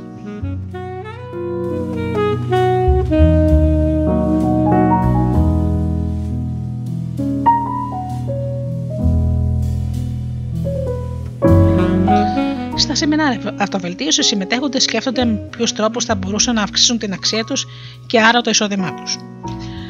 Τους ρωτάνε λοιπόν αν έχουν πόρους ή μέσα που δεν έχουν αξιοποιήσει. Η βασική ερώτηση που πρέπει να κάνετε στον εαυτό σας είναι η εξής: Πώς μπορώ να ανοίξω βαθύτερα περισσότερες ζωές, Πώς μπορώ να προσφέρω ένα ποιοτικότερο προϊόν και μια ποιοτικότερη υπηρεσία; Αναπόφευκτα κάποιοι θα απαντήσουν: Δεν υπάρχει τρόπος να τα καταφέρω. Δουλεύω ήδη 16 ώρες την ημέρα. Να θυμάστε ότι δεν είπα πως πρέπει να δουλεύετε πιο σκληρά, ούτε καν πιο έξυπνα. Αυτό που σας ρωτάω είναι τι νέους πόρου και νέα μέσα μπορείτε να χρησιμοποιήσετε για να αυξήσετε την ποιότητα της ζωής των άλλων ανθρώπων. Για παράδειγμα, ήταν ένας ε, επαγγελματίας μασέρ που ήταν ο πιο επιτυχημένος σε, όλο, ε, σε όλη την πολιτεία που ζούσε και ήθελε να μάθει πώ θα μπορούσε να αυξήσει τα κέρδη του. Καθώς όλα τα ραντεβού του ήταν πάντα κλεισμένα, δεν μπορούσε να δει ούτε ένα άτομο επιπλέον την ημέρα και είχε ήδη τις υψηλότερες χρεώσεις στο χώρο του καθώς άρχισε να εστιάζει σε νέες ιδέες και να σκέφτεται πώς θα μπορούσε να χρησιμοποιήσει τους πόρου που είχε για να βοηθήσει τους ασθενείς του και γενικότερα τους άλλους ανθρώπους, συνειδητοποιούσε σιγά σιγά ότι αν μπορούσε να συνεργαστεί με κάποιον φυσικοθεραπευτή και να παραπέμπει εκεί όσους ασθενείς χρειαζόταν βοήθεια, θα μπορούσε να παίρνει ποσοστά. Σύντομα έχει διπλασιάσει το εισόδημά του χωρίς να δουλεύει περισσότερες ώρες. Και επειδή γνώριζε καλά τους φυσικοθεραπευτές και εκείνοι καταλάβαιναν με τη σειρά τους τη θεραπεία που εφάρμοζε, υπήρχε μεγαλύτερη συνέπεια στη φροντίδα που παρήχαν στους ασθενείς, κάτι το οποίο τον ωφέλησε οικονομικά.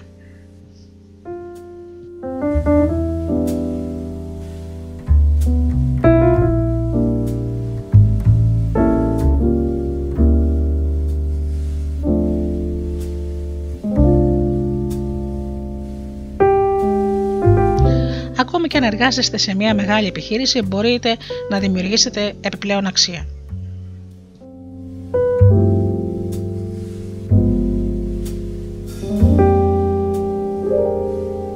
Ήταν μια ασφαλίστρια ε, η οποία ε, δούλευε μέσα σε ένα νοσοκομείο. Βλέποντας πόσο χρονοβόρες ήταν οι διαδικασίες και γνωρίζοντας ότι το νοσοκομείο παρέμενε ζωντανό χάρη στα κεφάλαια των ασφαλιστικών, βρήκε τρόπο να γίνει πιο αποδοτική και να επεξεργάζεται 4 με 5 φορές περισσότερες αιτήσει αποζημίωσης από ό,τι πριν. Ζήτησε από του ανωτέρου της μια αύξηση 50% αν κατάφεραν να βγάλει τη δουλειά που θα έβγαζαν 5 άτομα. Εκείνοι βέβαια δέχτηκαν, αρκεί να τους αποδείκνει ότι μπορούσε να πετύχει αυτά τα αποτελέσματα μακροπρόθεσμα. Αν από τότε όχι μόνο αύξησε την παραγωγικότητα και το εισόδημά της, αλλά ένιωθε και εξαιρετικά περήφανη για τον εαυτό της. Για να αυξήσετε το εισόδημά σας, αν εργάζεστε σε εταιρεία, είναι σημαντικό να θυμάστε ότι δεν μπορείτε απλά να αυξήσετε την ποιότητα της εργασίας σας κατά 50% και να, να περιμένετε και 50% αύξηση στο μισθό σας. Η επιχείρηση πρέπει να έχει περιθώρια κέρδους. Η ερώτηση που πρέπει να κάνετε είναι εξής: Πώς μπορώ να αυξήσω την αξία της δουλειάς μου 10 με 15 φορές; Αν τα καταφέρετε τις περισσότερες φορές, δεν θα αντιμετωπίσετε κανένα πρόβλημα και θα αυξήσετε το εισόδημά σας.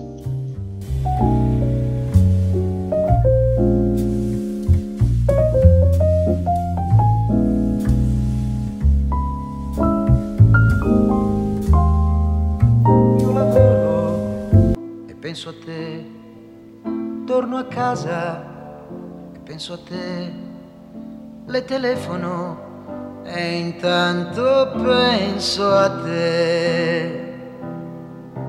Come stai? E penso a te. Dove andiamo? E penso a te.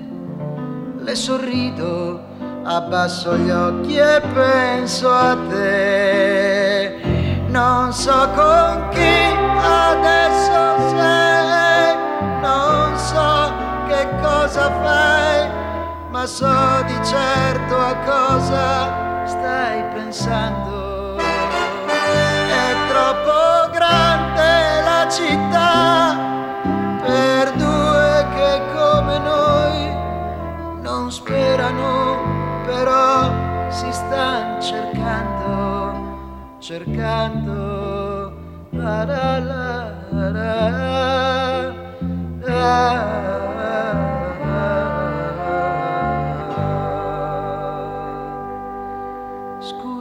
è tardi e penso a te, ti accompagno e penso a te. Non sono stato divertente e penso a te. Sono al buio e penso a te. Chiudo gli occhi e penso a te. Io non dormo e penso a te.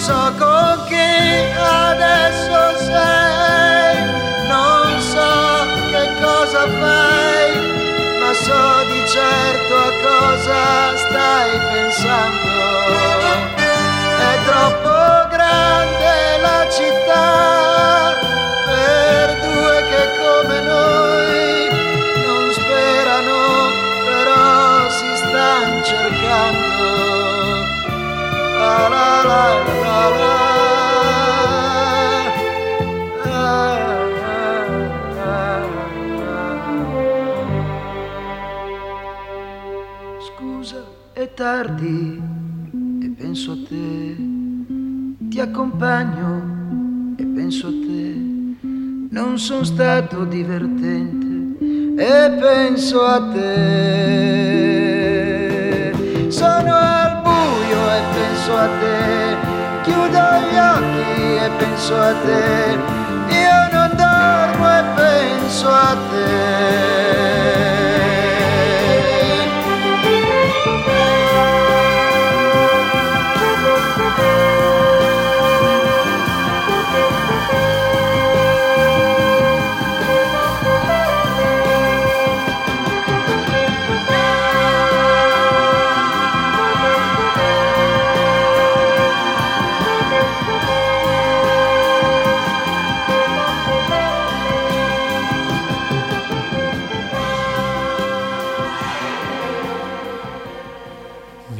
Lasciare e tu vuoi fuggire, ma solo al buio tu poi mi chiamerai.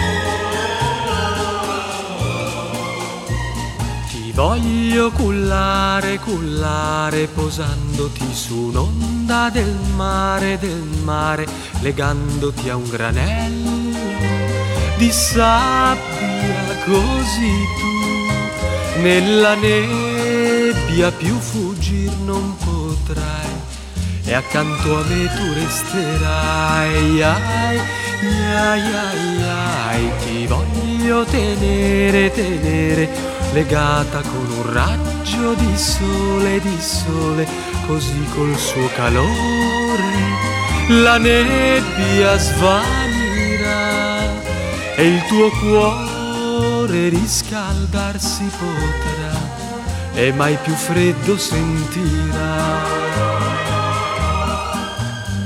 Ma tu, tu fuggirai e nella notte ti perderai e sola, sola, sola nel buio mi chiamerai.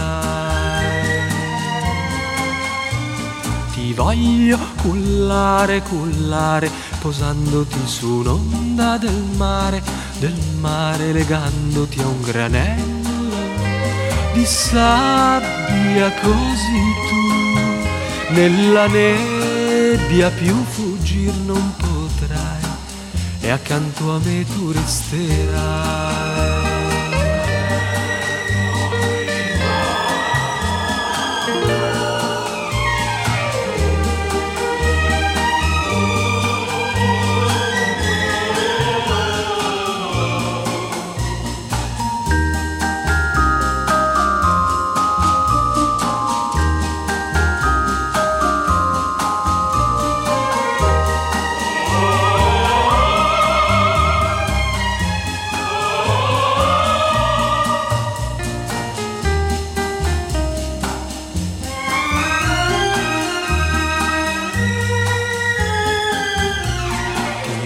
Voglio tenere, tenere, legata con un raggio di sole, di sole, così col suo calore la nebbia svanirà e il tuo cuore riscaldarsi potrà e mai più freddo sentirà.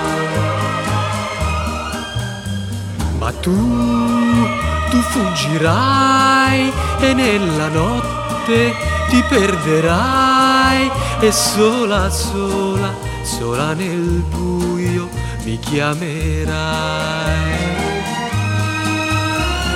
Ti voglio cullare, cullare, posandoti su un'onda del mare, del mare, legandoti a un granello di sabbia così tu nella nebbia più fuggir non potrai e accanto a me tu resterai. Ai,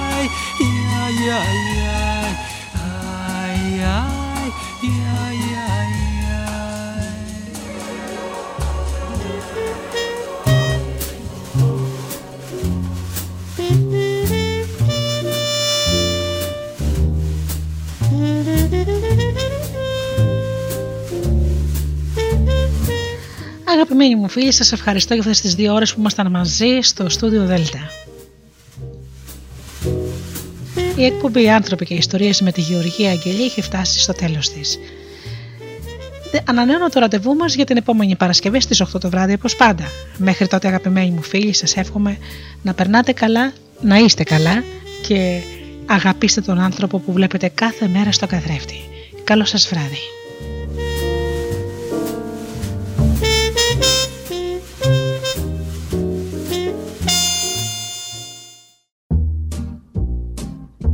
Οι stars προσπαθούν να είναι προσγειωμένοι.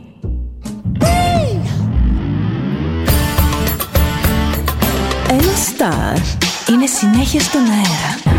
Συνέχεια στον αέρα. Στο Δέλτα ζεις μαζί